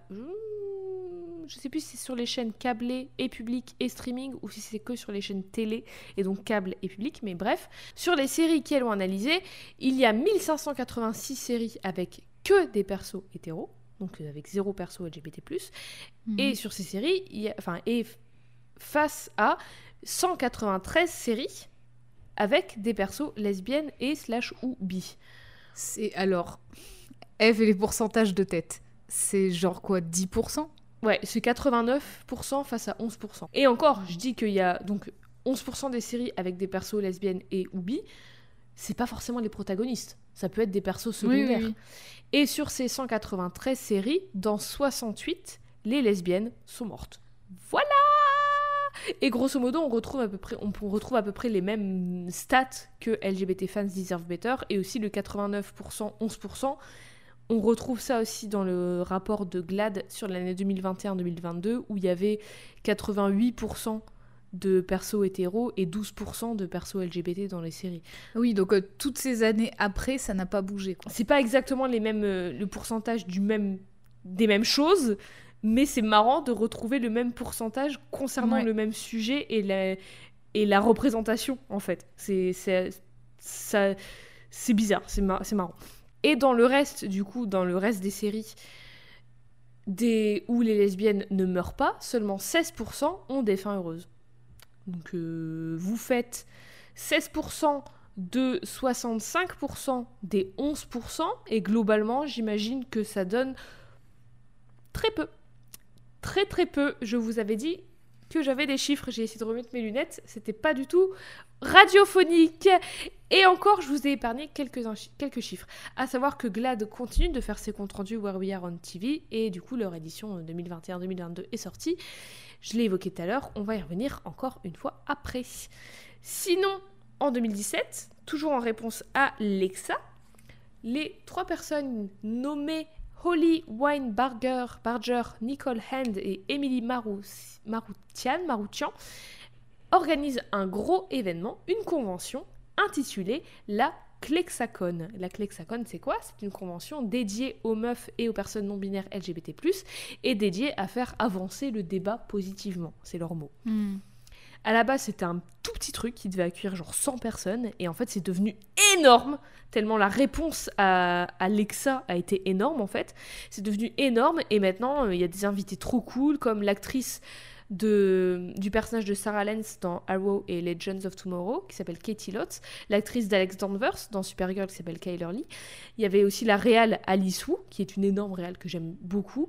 Il y a eu Lyrica Okano, l'actrice de Nico dans Runaways. Il y a eu plein d'autres meufs. Et il y a même eu l'actrice de Lexa, Alicia Debnam Kari. Donc, comme Hmm. quoi, il y a une justice. Bon, pas ouf la justice, mais quand même, la boucle est bouclée. Bon, sinon, retour à nos moutons, parce que c'est pas tout ça, mais en fait, euh, ça continue toujours après les morts, parce que pourquoi pas? En 2018, petit tour en France, Cristal, dans Plus belle la vie, elle meurt. Alors elle est séquestrée et elle se sacrifie pour sa meuf, je crois. Les fans de Plus belle la vie, vous pouvez préciser si vous voulez. Ça, j'aurais pas pu le deviner. Il y a beaucoup trop d'épisodes pour que je puisse, pour que je c'est puisse pour ça regarder. je suis pas certaine de comment elle meurt, parce qu'en fait, j'ai du coup j'ai lu des trucs sur euh, le personnage, j'ai cherché des scènes et tout, mais en fait, j'arrive pas à trouver l'épisode précis. Tellement d'épisodes de ce Parce qu'il y en a trop. Bah ouais, ça. En 2020, Danny, dans la série The Haunting of Bly Manor sur Netflix, meurt et alors, alors, je vous en conjure, arrêtez de dire que c'est mort subvertit le trope, parce que non, elle n'a aucun sens, elle m'énerve au plus haut point, vraiment, c'est l'une des utilisations les plus lesbophobes de ce trope que j'ai vu de toute ma life. Elle est horrible, vraiment, en gros, bon, je peux spoiler cette série, Eve? Puis-je Oui. te spoiler cette série? On a, on, a, on a prévenu au début de l'épisode. Oui, mais je te demande à toi, autoroute du. Non, mais oui, vas-y. Toi, t'es privilégié parce que j'étais en face de moi, tu peux me répondre. du coup, voilà. Mais euh, en gros, bon, il y, y a une maison hantée, bref. Dani, la personnage principale, arrive dans cette maison. Elle tombe amoureuse de la jardinière, il me semble. Elles se mettent en couple. Le le fantôme, en gros, voilà, ça, tout est bien qui finit bien. Elles se barrent, elles vont vivre leur vie à deux, elles emménagent ensemble, elles ont leur petite, euh, leur petite boutique de fleurisme. En fait, elles se rendent compte que le fantôme, il est toujours là, il est dans Dany, je sais plus trop quoi, c'est un bordel. C'est qu'une question de temps avant qu'elle meure. Et en fait, tout le dernier épisode, on les voit vivre leur vie heureuse, euh, se marier, machin, enfin, tu vois, vraiment, ça aurait pu s'arrêter là et laisser le suspense sur si oui ou non elle va mourir, sur quand elle va mourir et tout. Et comme ça, les fans peuvent s'imaginer qu'elle va continuer de vivre jusqu'à ce qu'elle soit vieille et qu'elle vive heureuse. Mais non, la série a décidé de passer tout le dernier épisode à les montrer heureuses et à la fin, elle canne. Pourquoi? Parce que... euh, Bah, puis en, en plus, en quoi ça subvertit le trope du coup? bah, bah, je sais pas, les gens arrêtent pas de dire ça. Expliquez-moi, s'il vous plaît. Ex- Expliquez-moi, c'est, je trouve, une des pires utilisations de ça. Parce que vraiment, on passe tout un épisode à te dire Ouais, finalement, elle va pas mourir. Eh ben si Tu pensais qu'elle échappe à la mort, mais non. Parce que on déteste les femmes, j'imagine. Hmm. Je ne sais pas. Côté film, on en a aussi pas mal, mais je passe vite fait dessus parce qu'on a compris. En 2001, on a le film Lost and Deliri- Delirious, où il y a Polly et Tori qui sont ensemble. La sœur de Tori le découvre. Tori panique, rompt avec Polly, dit à sa sœur que Polly l'a forcé. Polly devient complètement zinzin, elle vrille, elle plante le nouveau mec de Tori et elle se jette d'un immeuble. Super film Horrible En 2017, je rigole pour pas pleurer parce que voilà. En 2017, Atomic Blonde, euh, Delphine, la meuf de Lorraine, jouée par Charlize Theron, se fait tuer. En 2020, le film I Care A Lot, une merde encore sur Netflix. Dis donc, Netflix, ça y va.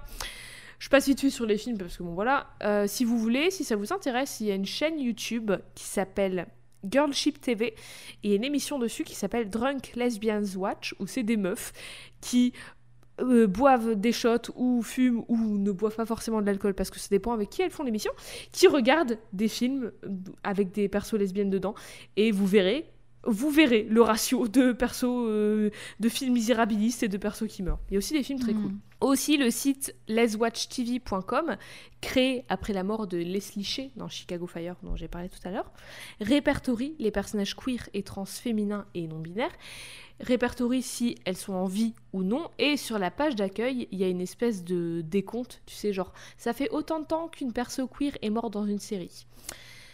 Ce site a été très très utile euh, pour les recherches de cet épisode. Et là, à l'heure où on parle, ça fait deux mois. Ça fait deux mois qu'une perso, de, une perso lesbienne de série est morte. Et d'ailleurs, c'est une perso d'une série que j'aime beaucoup beaucoup et dont la mort m'a beaucoup énervé. Et a énervé beaucoup beaucoup de fans. J'ai envie de jouer un petit jeu avec toi, Eve, où on va essayer de rendre un peu tout ça fun parce que c'est triste, mais le jeu s'appelle tout de même Est-ce qu'elle est vivante? Donc est-ce que ça va être fun? ne sais pas. Alors j'adore les jeux, mais quel titre J'ai des persos lesbiennes ou bi de série et tu dois essayer de deviner si elles sont toujours en vie. Bien sûr, tu peux poser En des espérant questions. que je connaisse les Voilà. séries, quoi. Tu peux poser des questions si tu connais pas la série. Après, j'ai évidemment pas tout vu, mais je connais grosso modo les séries. Ah oui, donc t'as pas tout vu, ça veut Euh. dire que tu, tu m'interroges sur des trucs que toi-même tu. Mais je les connais connais, mais j'ai pas quoi. vu tous les épisodes parce que je voilà, le temps n'est pas infini, Le pas temps n'existe pas, Jade. Euh, on va commencer par une que t'as vue. Est-ce que le perso de Alex dans Orange is the New Black est morte ou pas? Est-ce qu'elle est en vie? Est-ce qu'elle est morte? Est-ce que tu peux me la décrire? Alex, c'est euh, la meuf de That 70 Show, la scientologue là. J'ai oublié son nom en vrai. Laura Prepon. La meuf de la meuf principale, la meuf de Piper. Celle avec ses cheveux noirs. Oui, oui, Et avec oui, son oui, gros mais, eyeliner. Mais oui, Est-ce qu'elle est en vie ou est-ce qu'elle est morte elle est en vie. Elle est en vie Bravo Le C'est personnage fou, c'est incroyable, c'est la première question. Elle me met déjà le doute alors que j'ai regardé la dernière saison il Et y a oui, pas si c'est tout longtemps. le jeu, c'est tout le jeu. Le perso de Maureen dans Orange is the New Black. Oui, elle est mortelle, je crois. Oui, bravo C'est horrible de me dire ça. Euh, une série que tu as vue... Ah bah, Tara de True Blood, nous l'a dit tout à Oui, l'heure. oui. Elle est morte.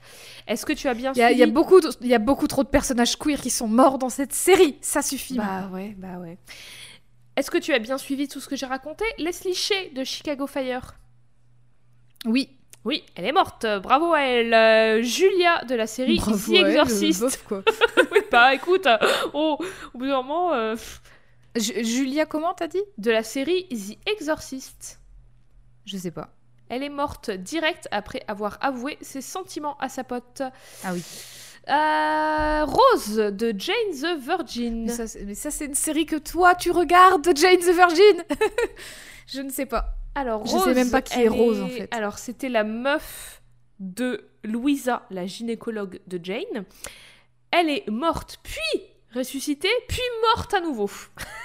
Comment ça, ressusciter Bon, c'est un soap opéra euh, like, donc euh, en fait, elle avait fake sa mort, mais euh, elle est revenue, mais après, elle est remorte.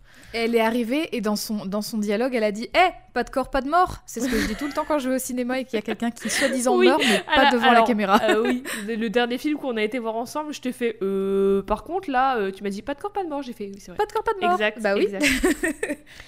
Ah, mam, mam, mam, mam, mam, mam, je suis une moto. Hélène dans Killing Eve. Je suis Belle accélération. Euh, Merci. Killing Eve, Hélène Je, Ah, Je sais pas si t'as regardé jusque-là. Je sais Non, pas si t'as pas regardé. pas Hélène, regardé. elle est morte. Nadia dans Killing Eve. Bah du coup, je sais pas, j'ai pas regardé. Elle est morte. Mais si tu me dis que des meufs qui sont mortes, je vais répondre oui à partir de Bah en même temps, pardon, mais bon, voilà quoi. Bah, euh, Alex, euh, Alex, non. Oui, mais bon, c'est le principe du trope, c'est qu'elle canne toutes. Natasha dans American Horror Story Hotel. Euh, qui est joué par qui? Je ne sais pas parce que je déteste American Horror Story. Ah, bah je- j'en sais rien, du coup. bah, elle est décédée. Bon, attends, je te fais un petit combo. Euh, tous les persos lesbiens de American Horror Story, toutes saisons confondues, Très certainement morte. certainement mortes. Voilà, exactement. Notamment Lucy et Alice dans American Horror Story Freak Show qui se sont fait tuer par le gars qui voulait faire un plan à trois avec elles, mais elles ont refusé parce qu'on adore et parce que j'ai l'impression que Ryan Murphy a un petit problème avec les femmes. Bon, après, je pense pas que tu aies vu aucune de ces séries. On va passer vite fait dessus. Bill Potts dans Doctor Who. Je sais pas qui c'est. C'était une compagnonne du docteur. Elle est morte, Je mais me doute, mais pas je ne sais pas vraiment parce que tout compte fait, elle s'est transformée en flaque de l'espace et elle a rejoint sa meuf qui était aussi une flaque de l'espace. J'adore parce que on dirait vraiment un résumé de, de mythes grecs que tu me fais là. Elle s'est transformée beau. en flaque de Leur histoire l'espace. d'amour, c'est un mythe grec au final, c'est beau. C'est beau tout ça.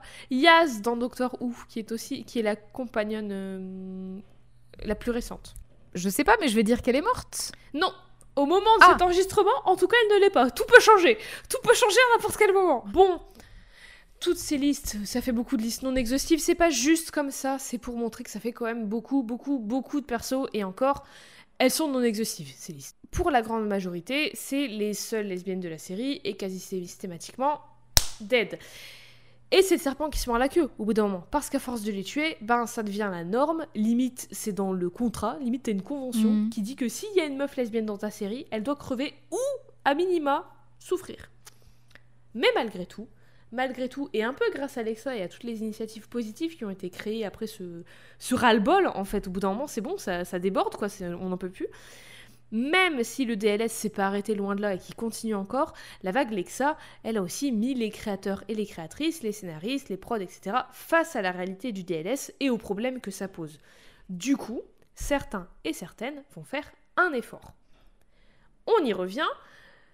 Glad, sur la saison 2021-2022 des séries, nous dit dans son étude sur, sur la saison 2021-2022 que sur les séries Prime Time, 687 de persos sont hétéros et 12%, donc 92%, sont LGBT+. Encore une fois, c'est les, les pourcentages que j'ai dit tout à l'heure. Sur ces 92 persos, 56 sont lesbiennes. Donc ça fait déjà plus de la moitié. Donc on, on voit une inversion des tendances de 2009-2010 où il y avait une lesbienne, quatre meufs bi. Là, c'est les lesbiennes qui prévalent. Mais encore une fois, quantité-qualité. Sur les séries du câble, on a 87 persos LGBT+, et 48 lesbiennes. Encore une fois, on est plus de la moitié. Sur les séries streaming, on a 245 persos LGBT+, dont 88 lesbiennes. Là, on n'est pas à plus de la moitié, mais voilà, on s'en sort pas trop mal. C'est une méga hausse par rapport aux saisons précédentes. Ceci dit, la quantité n'égale pas la qualité, ce que je disais juste avant. Par exemple, déjà la grande majorité sont des meufs blanches. Donc refaites le calcul des pourcentages de pourcentage de pourcentage juste avant là, mais rajoutez le tout petit petit petit petit pourcentage de meufs racisées, racisées et vous verrez que c'est lunaire. Il doit y en avoir, je sais pas, deux max, Mm. j'en sais rien, mais vraiment pas beaucoup quoi. Bref, ensuite, combien dans tout ça sont mortes? Eh ben je sais pas. On n'a pas encore les chiffres. Ceci dit, ce que je sais, c'est que depuis un petit moment, depuis 2016 en vrai, je pense, certains et certaines qui font des séries, qui écrivent des séries, qui produisent des séries ou des films, vont à l'encontre du Dead Lesbian Syndrome et heureusement qu'elles sont là. C'est pas trop tôt, hein, surtout. C'est J'avoue, euh, 40 ans les gars. C'est clair. Voire plus, parce que Bah, le pro- plus, la, ouais, la 50. première occurrence notable, c'est 1976, mais il y en avait. J'imagine qu'il y en avait avant, quoi. C'est juste qu'on l'a conceptualisé à ce moment-là, on l'a théorisé à ce moment-là. Certains scénaristes, certains et certaines scénaristes vont mettre leur perso face à la mort, ou dans des situations où normalement, bah, tu meurs, quoi. Genre, il y a une voiture qui t'arrive dessus et normalement c'est la mort. Mais les faire survivre quand même. C'est plus récent, du coup, de fait de l'évolution des questions de représentation et inévitablement des questions de quotas aussi, les raisons derrière cet essai à la subversion vont être multiples.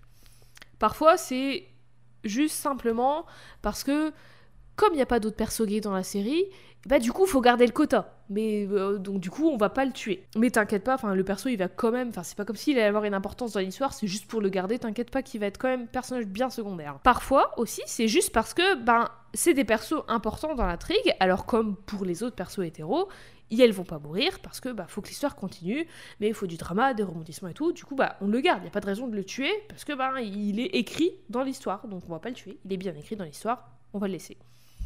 Et parfois, et c'est ce qui m'intéresse plus particulièrement, c'est spécifiquement fait pour faire un pied de nez au Dead Lesbian Syndrome et redonner un petit peu d'espoir, je pense. Et sans mentir, ça me fait toujours plaisir de voir des scénaristes consciemment aller à l'encontre de ça, de voir des scénaristes reconnaître que c'est un trope qui existe et dire que bah non, nous on fera pas ça, on veut vous donner des soirs et montrer que ces persos et par extension vous et nous, eh ben on mérite de ne pas mourir, peut-être. Juste un- une idée que je vous pose juste ici.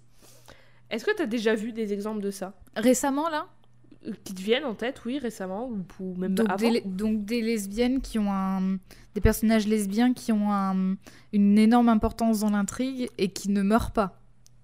Non, qui vont littéralement à l'encontre du Dead Lesbian Syndrome, c'est-à-dire qui sont sur le point de mourir mais qui ne meurent pas, ou qui, euh, ou qui vont être ressuscités au dernier moment, ou qui par le pouvoir de l'amour vont rester en vie, enfin tu vois, des trucs comme ça. Cosima dans Orphan Black. Oh, mais oui, putain, je l'avais même pas Je l'avais même pas C'est évident, mais oui, bien sûr Bien, bien sûr, bah voilà, tu, on l'ajoute à la liste. Ah, Merci, putain, merci, bah oui, bah merci. oui, bien sûr, Ricci. Je l'adore, je l'adore d'ailleurs, Tatiana Maslany, pure actrice, pure actrice. On On l'attend de pied Ah, mais- ferme. Bah rassurez-vous qu'on va faire un épisode bonus sur She-Hulk, qu'on est un peu contrainte et forcée, c'était le tout premier épisode de Codex. On l'attend au tournant cette série. On a aussi Miss Marvel prochainement. Miss Marvel, oui, très bientôt, très bientôt. D'autres exemples, je sais pas si en a d'autres, mais je peux citer Sarah Lance de Arrow et de Legends of Tomorrow, qui était, Ah oui qui était dans Arrow et qui a été ressuscitée, et après ils ont... sur Dans Legends of Tomorrow, c'est Ouais, ça? ils ont, ils ont lancé la Ah. série Legends of Tomorrow où elle est protagoniste, où elle a une meuf, où elles sont amoureuses, elles se marient, elles ont Ah, elle est ressuscitée parce qu'en fait, dans Legends of Tomorrow, moi j'ai pas regardé hein, la série parce que Arrow ça me faisait trop chier, Ah, du coup j'ai complètement lâché. Mais du coup, j'avais j'avais complètement lâché et je pensais du coup que c'était dans un univers alternatif. Non, il me semble qu'elle est, elle est ressuscitée. Ah, donc elle est ressuscitée, Mhm. d'accord, c'est autre chose. Ouais, ok. Ouais, elle est ressuscitée, elle se trouve une meuf qui s'appelle Ava, euh, elles se marient, elles ont une gosse et tout, elles sont heureuses. Trop bien. Bravo a aussi le à elle. personnage, bravo à elle, le personnage de Maggie dans Supergirl qui est sur le point de mourir, mais finalement non, elle, elle meurt pas. Et du coup, il y a Alex dans Supergirl qui échappe à la mort tout le temps, tout le temps. En même temps, c'est la sœur de Supergirl, donc voilà. J'espère bien qu'elle échappe à la mort tout le temps. Bill Potts, du coup, que j'ai mentionné juste avant, Ouais. qui est tuée, mais finalement non, parce qu'elle revient en créature chelou et voyage dans l'univers avec sa meuf, aussi créature chelou. Shira et Katra, sans trop vous spoiler. Il y a le personnage aussi de Arizona dans Grey's Anatomy, qui, dans cette série où tout le monde meurt, tout le monde, il y a des crashs d'avion oh tous les c'est- cinq c'est- matins. c'est la- enfin, moi, moi, alors désolé les fans, mais moi je ne supporte pas Non parce plus. que c'est tout le temps du pathos Bah oui. sans cesse Avec et vraiment du Bastank à fond et du Snow Patrol. Alors, et... ou Bastank trop bien par contre. Mais oui, mais bon, il y a que ça. Au Mais- bout d'un moment, oui, c'est voilà, bon là. ça. Et en fait, Jeff ils ont, ils tous, ils ont tous l'air d'être en train de chialer en permanence. Et c'est vrai que, bah, t'as peut-être pas envie de regarder une série où tu déprimes Mais en tout plus, le temps devant. des... bah, déjà, tout le monde meurt parce que c'est un hôpital. Du coup, il y a des patients Oui, qui meurent bah. chaque épisode. Les persos principaux. c'est un hôpital il y a des euh, tueries, bien privé Il aussi. y a des accidents de Il y a des voiture, trucs de fou. il y a des accidents de bateau, des accidents d'avion. Tout... Je sais pas pourquoi j'ai j'ai parlé comme ça. Mais tout le monde meurt tout le temps. Et Arizona, la lesbienne de la série, qui est là depuis très longtemps, qui est toujours là. Enfin, Mhm. tu vois. Elle, elle ne meurt pas. Et d'ailleurs, même dans la série, Ah oui, je me il souviens. y a de- une légende dans l'hôpital comme quoi elle serait immortelle. Donc même dans la série, il, il pointe du doigt ce truc. Donc c'est trop drôle. Bah, c'est très bien. Bravo. Bah ouais. enfin. Et une, autre, une dernière pour la route, dans la série Winona Earp, le personnage de Nicole qui meurt mais qui est ressuscité. De genre je crois qu'elle elle est tuée plusieurs fois mais à chaque fois elle revient à la vie. Et du coup elle sa meuf Waverly et Jérémy leur pote ils sont surnommés la Unkillable Gay Squad parce qu'à chaque fois ils frôlent la mort mais ne meurent pas ou ressuscitent Je, coup- rêve de ce nom de groupe. Trop bien. ah mais j'avoue meilleur nom de groupe de potes bah franchement si vous dans, voulez euh, dans- on a- crée toi, tu as parlé, tu nous as parlé de Nomi et d'Amanita Oui. dans Sense8. Est-ce qu'elles rentrent pas aussi là-dedans parce qu'elles sont tout le temps en danger dans la série Bah, et surtout Nomi, ça- elle, manque coup. de Bah, crever au tout début. Bah oui, et ça. Amanita la sauve, donc oui, complètement. Complètement. Ah, J'allais les bien. citer juste après, mais oui, complètement.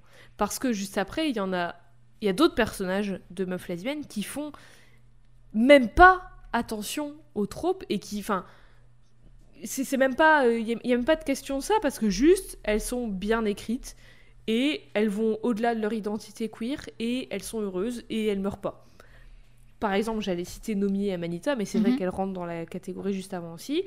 J'allais citer Ryan dans Batwoman et Sophie dans Batwoman. Mhm. Injustement annulé. Mel, dans Charmed de 2018, injustement annulé, annulé, annulé également. Claire dans la série Derry Girls et très récemment Tara et Darcy dans la série et le comic book du coup Heartstopper. Encore une Tara Encore une Tara, mais celle-là elle est bien en vie et elle va bien Ben, rester. c'est- très pas. bien. T'inquiète pas, parce que la personne qui écrit, c'est pas Joss Whedon. Pardon, je le hais. Mais voilà, donc c'est quelques petits exemples pêle-mêle de. euh, c'est- on, on remonte le niveau un peu. Là, le positif, il, il revient un petit peu, même si le DLS, il existe en- encore bel et bien. Il est bien ancré toujours. Vous inquiétez pas que je le guette. Je le guette. Mais bon, voilà. Et par contre, je voulais citer un truc qui me. Un film que j'adore, mais qui, que je trouve très curieux et trop intéressant. Parce que avant même que le DLS ne soit un concept identifié, ce film l'a subverti et je trouve ça ouf. Comme quoi le temps, enfin c'est vraiment c'est plat. En fait, il y a pas de début, enfin c'est un film qui vient du futur qui a été fait dans le passé. Je, je comprends pas. On le dit depuis le début de toute façon que Mais le c'est- temps non, je te jure, c'est ouf, c'est incroyable. Dans le, d'ailleurs, c'est le premier film, ou en tout cas la première occurrence remarquable d'un film sur une perso lesbienne et surtout sur une histoire d'amour lesbienne aussi discutable soit-elle. C'est le film Jeune fille en uniforme de Léontine Sagan de 1931. Film euh, titre original Machen in Uniform, je sais pas comment ça se prononce, mais c'est un film allemand. Le film subvertit le trope du dead lesbian syndrome, qui est présent d'ailleurs dans la pièce de théâtre originale, Mhm. en ayant la protagoniste menaçant de se suicider à cause de son cœur brisé, parce qu'en fait elle est amoureuse de sa prof dans son internat, mais sa prof, bah, elle ne retourne pas à son intention, parce que bah, c'est sa prof, quoi. Mais du coup, elle menace de se suicider, mais elle ne passe pas à l'acte, parce que toutes ses camarades, toutes ses amies, elles arrivent et elles lui disent non, fais pas ça, t'inquiète pas, tu vas trouver une autre meuf, tu vas trouver quelqu'un mieux, t'inquiète pas, c'est pas la fin du monde et tout. Et du coup, elle se suicide pas. Et je trouve ça ouf, c'est incroyable clair. en 1931. Et en plus, un autre truc ouf sur ce film, bon, euh, je me place vite fait, j'ai écrit un papier dessus sur euh, le site deuxième page, mais ce film, il a été fait par une meuf, et je par que des meufs en fait. Je crois que l'intégralité de l'équipe, déjà l'intégralité du cast, à part le père de Manuela, la protagoniste, c'est un mec, mais sinon c'est que des meufs. Et je crois que l'intégralité de l'équipe technique, si je ne dis pas de bêtises, ou en tout cas la grande majorité, c'est des meufs en 1931. Et c'est incroyable. Et ce film, il a été euh, super. euh, dans, dans les débuts du cinéma, c'était pas surprenant d'avoir beaucoup de femmes dans le cinéma. Oui, C'est quand bah ouais. c'est devenu justement bien connu qu'on les a un petit peu dégagées. et- Ouais, et puis nous, on, on Ouais. nous l'apprend pas. Mais je veux dire, enfin, trois années après, il y avait le deux années après, il y avait le Codex aux États-Unis. Après, je dis Ouais. pas que le film ça a été un énorme succès, mais en tout cas, dans les milieux underground et tout, le film, et puis même maintenant, le film, c'est vraiment un, classique, quoi. Aux États-Unis, le film, il a failli être interdit, et quand bien même il ne l'a pas été grâce à Eleanor Roosevelt, qui était méga fan du film et qui était elle-même euh, queer. Le film, il n'a pas été euh, interdit, mais il a quand même été coupé de sorte, enfin en tout cas au début, dans ses premières sorties, il a été coupé de sorte à ce que on comprenne que Manuela se suicide.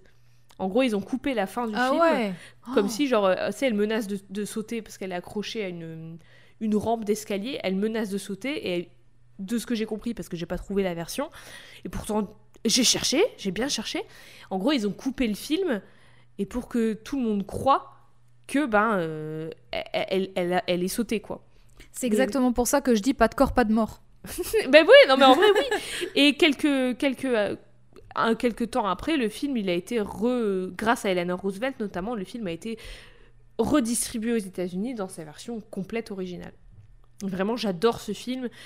Et enfin, c'est, en plus de parler d'amour et de lesbianisme et tout, ça parle d'autoritarisme parce que le temps ou l'époque où ça a été fait, le contexte dont ça a été fait, ça parle de de euh, de la Prusse et de, de, de- dans- avec l'Allemagne, enfin plein de bails comme ça. Ça parle d'antifascisme et tout. C'est incroyable. Il est trop bien ce film. Bref, allez voir ce film si vous pouvez. Mais en tout cas, voilà, juste petite euh, digression sur ce film trop bien.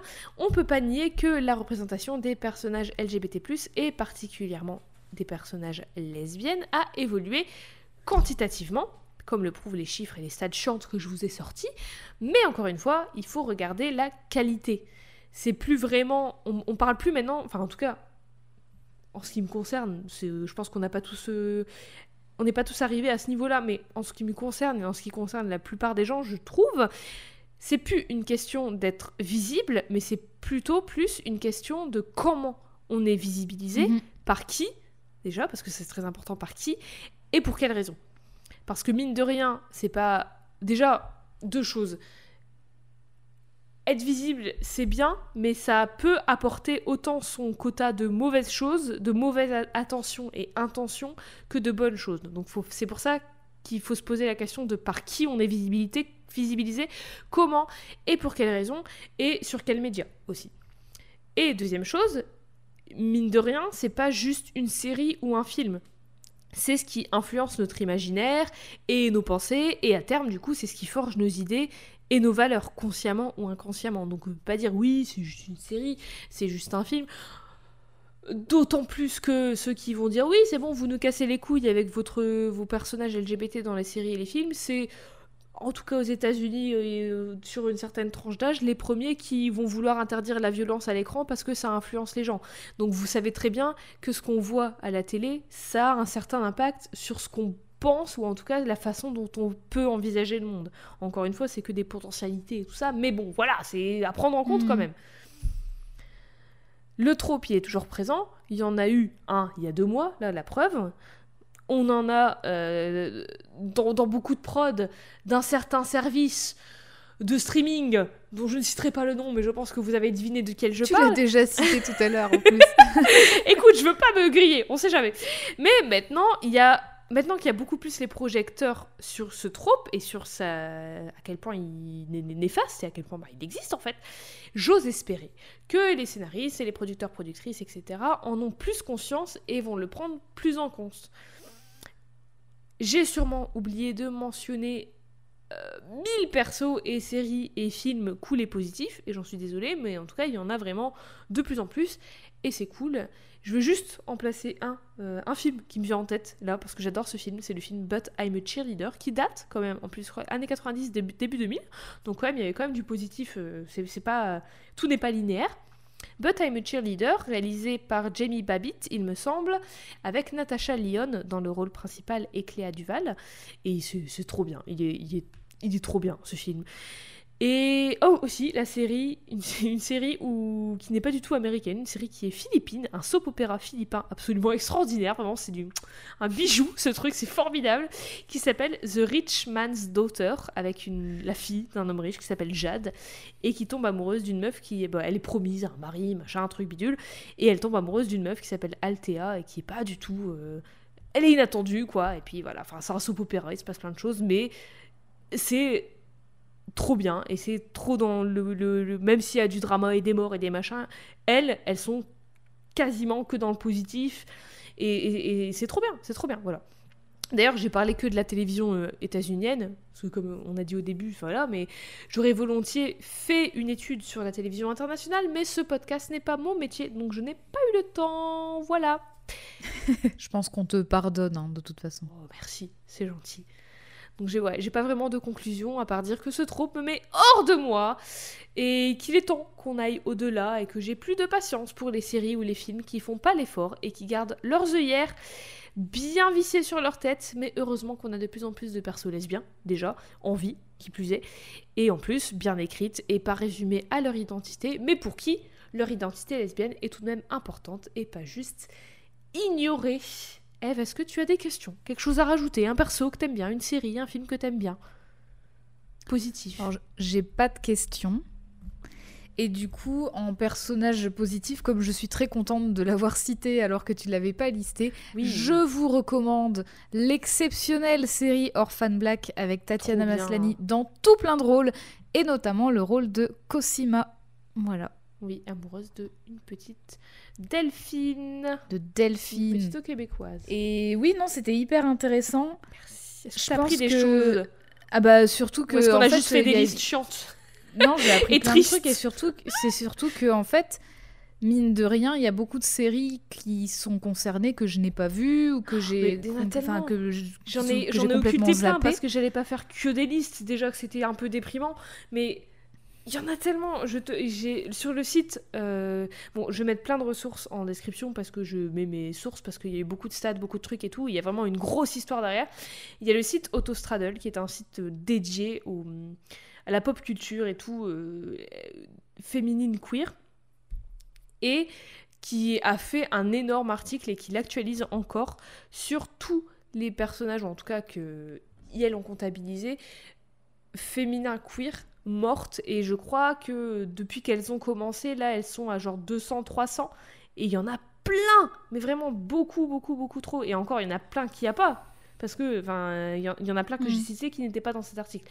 Donc vraiment et il y a bah, Les Watch TV aussi elle compile et elle compile tous les persos et mettent euh, si elles si elles sont mortes si elles sont vivantes comment elles sont mortes. Enfin vraiment il y a beaucoup de, de répertoires et ils sont énormes. Donc c'est incroyable quoi Bah ouais, du coup, euh, il y a, y a fort à espérer que ça aille mieux que plusieurs personnes investies dans, dans l'industrie, donc euh, des scénaristes, des réalisateurs, réalisatrices, des producteurs, des productrices, tout- toutes ces superbes personnes qui peuvent faire des efforts pour, Mhm. euh, pour éviter que ce soit, euh, enfin que ce trope se poursuive et que du coup ça devienne, ça, ça devienne une banalité aux yeux des personnes qui devraient être mieux représentées. Oui, et aux yeux des autres créateurs, créatrices. Bien vrai. sûr. Parce que du coup, ça devient une facilité scénaristique, et même peut-être une évidence. Tu vois, j'imagine que si t'es pas une meuf lesbienne et que t'as une meuf lesbienne dans ta série, tu dis oui, bon, la personne la plus facile à tuer, s'il faut tuer quelqu'un pour faire avancer l'histoire de mon héros, et bah ça va être elle, c'est la plus dispensable, tu vois. Hmm. Et c'est pas forcément. euh, Ça vient pas forcément de quelque chose de malfaisant. Peut-être que c'est juste. Bah, c'est. Ce que je disais, c'est de la lesbophobie intériorisée. En fait, c'est juste. Bah, ça a toujours été comme ça. J'ai toujours vu ça. Alors, bah, il n'y a pas de mal à le faire, visiblement. Donc, bah, je vais le. Hmm. Voilà, quoi. C'est c'est juste facile. Donc, voilà. Bah, dans, dans- justement, comme, comme exemple de, de personnage qui, pour laquelle ça ne s'est pas posé comme question, c'est. euh, c'est hum, je sais plus son nom dans la série. C'est le personnage de Camille Cotin dans, dans 10%. Oui, bah oui. Bah, en même temps, si elle, si elle cadre dans 10%, ce serait vraiment chelou. Oui, là ce serait vraiment étrange. Là, ce serait abusé, les gars. Genre Oui, un euh, accident de voiture. Enfin, non mais tu vois, Andrea, c'est ça. Et du coup, et puis sa, et puis sa, sa femme aussi. Colette. Et là, c'est vrai que Colette, c'est vrai. Ah, la France. C'est hein. vrai. Bah, c'est en fait c'est c'est vraiment un, un prénom peu commun, je trouve. Mais vrai. bon, et du coup, effectivement, bah là, euh, la, la question, elle se pose même pas du tout en fait. Elles ont elles ont d'autres problématiques dans leur euh, dans leur écriture, mais c'est pas la mort en tout cas. Mhm, complètement. Elles ont des problèmes de couple, elles ont un gosse, elles, enfin, tu vois, il y a leurs problèmes de taf et tout, mais elles, elles ne meurent pas. Elles ne meurent pas. Eh bien, tant mieux pour elles. J'ai pas, il y a d'autres séries françaises où il y a des lesbiennes qui meurent, je l'ai pas cité, je me suis vraiment concentrée sur le, la télé américaine. Mais Y a pas les revenants? Euh, la meuf de Julie meurt, mais Julie reste en vie, il me semble. Ah, Euh, si je ne dis pas de bêtises, je suis censée être fan des revenants, mais ça fait vraiment très Oh, longtemps. Ça fait longtemps. Hein. Ça fait Ouais. vraiment très longtemps. Oui, bah non, sinon, à part ça, j'ai rien d'autre à ajouter. C'était hyper intéressant, avec beaucoup, beaucoup de. quand même beaucoup de noms, ce qui explique aussi pourquoi j'ai pas tout enregistré pendant ton oui, quiz. bah oui. mais mais c'est. Tu vois, c'est c'est hyper intéressant parce que je pensais pas que ce serait théorisé si tôt dans Ouais, les années ouais, ouais, 70. ouais. J'aurais pas pensé. Euh, mais en même temps, j'étais biaisée parce que je pensais déjà au fait que effectivement le, le Bury Your Gaze, c'était euh, en, en, en réponse à ce qui se passait avec la avec l'épidémie Oui, d'ailleurs, bah, en vrai, Et ça a voilà, remis une pièce. Dans... euh, Je l'ai juste Oui, évoqué ça, ça a remis une pièce dans la machine. Ça a remis une pièce coup. dans la machine parce que je, je me suis pas étendue là-dessus parce que déjà que l'autoroute du fun elle est bien loin. Mais On va prendre la prochaine sortie. ouais, je pense que très vite. Mais prochain épisode, vous inquiétez pas.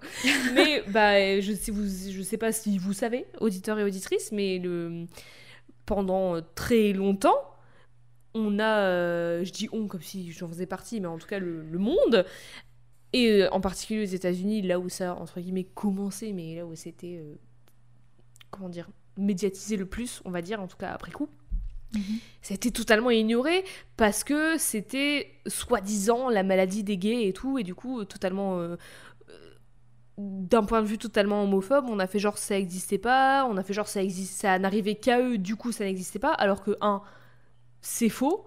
C'est faux. Ça arrive, ça peut être transmis à n'importe qui, ça peut être transmis de plusieurs façons différentes. Aussi, on savait pas comment c'était transmis. On pensait que si tu touchais une personne homosexuelle, t'allais mourir, enfin tu vois.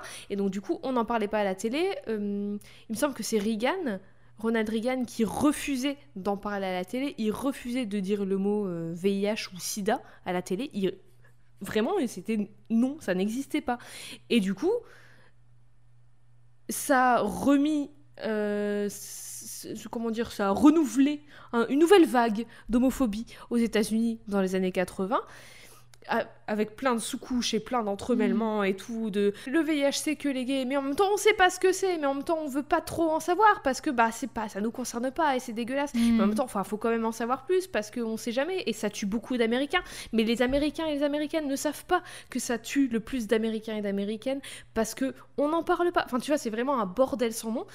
Et du coup dans les médias comme on n'en parle pas dans la fiction il va y avoir ce truc étrange de enfin je sais pas c'est trop bizarre de euh, comme ça renouvelle l'homophobie et eh ben dans la fiction ça va être un truc beaucoup plus, à la fois beaucoup plus crasse où euh, ça va être que des malades et des, et des junkies et tout. C'est beaucoup plus malsain du coup. voilà, ce qui en soi, euh, je ne juge pas les personnes, absolument pas, mais ça va être montré comme si c'était dégueulasse et tout. C'est ça. Et ou alors pas montrer du tout parce que ben non, ces gens n'existent pas, on veut pas les voir. Donc du coup, ouais, forcément, ça a joué dans tout ça. Et après, hmm. en 93, il y a Philadelphia qui est arrivé, qui était le premier film qui parlait de ça, le premier grand film euh, vraiment euh, qui, qui, sur tous les écrans de toute la planète qui parlait de ça et c'était révolutionnaire quoi. Hmm. Film de Jonathan Demme, euh, en revanche, qui a aussi, enfin en revanche non, par ailleurs, qui a aussi réalisé Le silence des agneaux, qui en revanche par contre est un petit peu plus problématique sur sa représentation des personnes trans ou en tout cas des personnes qui font du, du, cross-dressing et comment on dit en français, je ne sais plus, mais vous voyez ce que je veux dire parce que tout le monde bah, a vu le silence des drague du coup. Oui, voilà, voilà, exactement. Oui, bah bref. Donc voilà, le, voilà, c'était juste pour revenir sur ça. Renseignez-vous si ça vous intéresse parce que c'est quand même euh, important de savoir des choses sur ça. Et puis Jade va mettre tout plein, tout plein de ressources bah, bien pour, sûr. pour appuyer euh, ses propos, bien entendu. Parce que, écoutez, le mois de juin, le mois des fiertés, c'est beaucoup de fun. D'ailleurs, on, revoit l'autoroute du bout de, du coin de notre œil et on va peut-être. C'est la prochaine sortie. Dans deux semaines. Dans deux semaines, ce sera sûrement plus fun. Mais c'est aussi du sérieux et des choses qu'il faut savoir et des choses à apprendre. Et puis voilà, il faut, on, on peut pas fermer les yeux sur tout et faire que de la danse et, et la fête quand même. Il faut faire la fête pour célébrer tous les, combats difficiles qu'on a fait avant. Voilà. Exactement. Oh là là, la prof J'aurais pas pu me dire. je vous donne des leçons. Pas mieux quoi. Dit. Je, vous, je vous donne des leçons. Elle va nous donner des devoirs à la fin de l'épisode, hein, je vous le dis. Hein. Rendez-moi une copie double, votre DM, vendredi prochain sur mon bureau à 8h. Eve, est-ce que tu aurais une note d'ailleurs en parlant de DM ah bah, bah non, j'ai pas de note, parce qu'on avait décidé au dernier, euh, au dernier hors série qu'effectivement Hop, on ne notait pas. Je remets mes lunettes, je suis tellement dans mon perso de professeur que j'avais envie de noter. Elle veut tout noter. on ne note pas évidemment. Est-ce que Mais en tout cas, bravo, c'était super intéressant. Merci. Ça écoute, c'est un peu mon, sujet. Euh, ma maraude, c'est un peu mon. Est-ce qu'on dit ça Maraude Non, pas du tout. Non, c'est un marronnier. Ma marotte Hein Je sais pas. Bref, c'est mon sujet préféré. c'est ton marronnier, finalement. C'est ton marronnier. C'est comme. Euh, tu sais, les, marronniers, c'est dans, dans, les, euh, dans les chaînes d'infos, c'est le sujet qui revient tous les ans. C'est ma Madeleine de Proust. non, pas du tout elle veut absolument pas entendre. Elle veut pas entendre le mot que je lui propose. oui, le marronnier, oui, c'est bon. Oh le marronnier, c'est comme le baccalauréat. tous les ans, ça revient aux infos. la, route du vin ou je sais pas quoi. Bref, c'est mon sujet préféré. J'en parle beaucoup, notamment sur deuxième page petit. Et les, grandes vacances, les juilletistes contre les Aoussiens. je sais pas comment on dit, mais bon, bref. Est-ce que tu peux nous rappeler oui. nous retrouver sur les réseaux sociaux ou retrouver les images et tout ça que de, personnages dont on a parlé aujourd'hui et tout ça et des anciens épisodes. Tout à fait. Alors vous pouvez nous retrouver sur nos réseaux sociaux Twitter et Instagram at CodexPod, Codex au féminin et au pluriel pod POD. Et du coup, où, euh, où on va publier finalement les images et des... un extrait audio aussi que Jade nous fait aux petits oignons. Et puis on se parle choses pour vous fois. gâter. On se parle en story, on se parle en tweet, on se parle en DM, des fois on se parle. Voilà, tout à fait. Donc vous pourrez nous retrouver là-dessus. D'ailleurs, je sais pas s'il sera, il sera déjà terminé à ce moment-là le Je pense, sondage? oui. Euh, D'ailleurs, ben, vaut mieux si on veut pouvoir Oui. euh, avoir du temps. Oui, je pense. Désolée. Oui, Alors en tout cas, sachez que nous sommes ravis Bah de après, toutes vos propositions voilà. à, nos, à notre demande de personnages, tout, tout média confondu, tout registre confondu. Après, et vous qu'on est très contente tout de le temps voir vos creuser des personnages.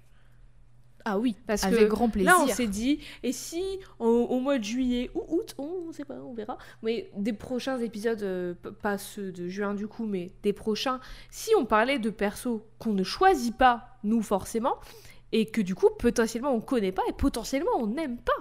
Parce que, bah, écoute, on parle beaucoup de personnages qu'on connaît de base, oui. et qu'on- ou pour lesquels on a une certaine affinité ou intérêt en tout cas. Et si on parlait d'un perso totalement inconnu, ça serait vachement cool. Du coup, on vous a, on vous a demandé des propositions de perso, tous médias confondus.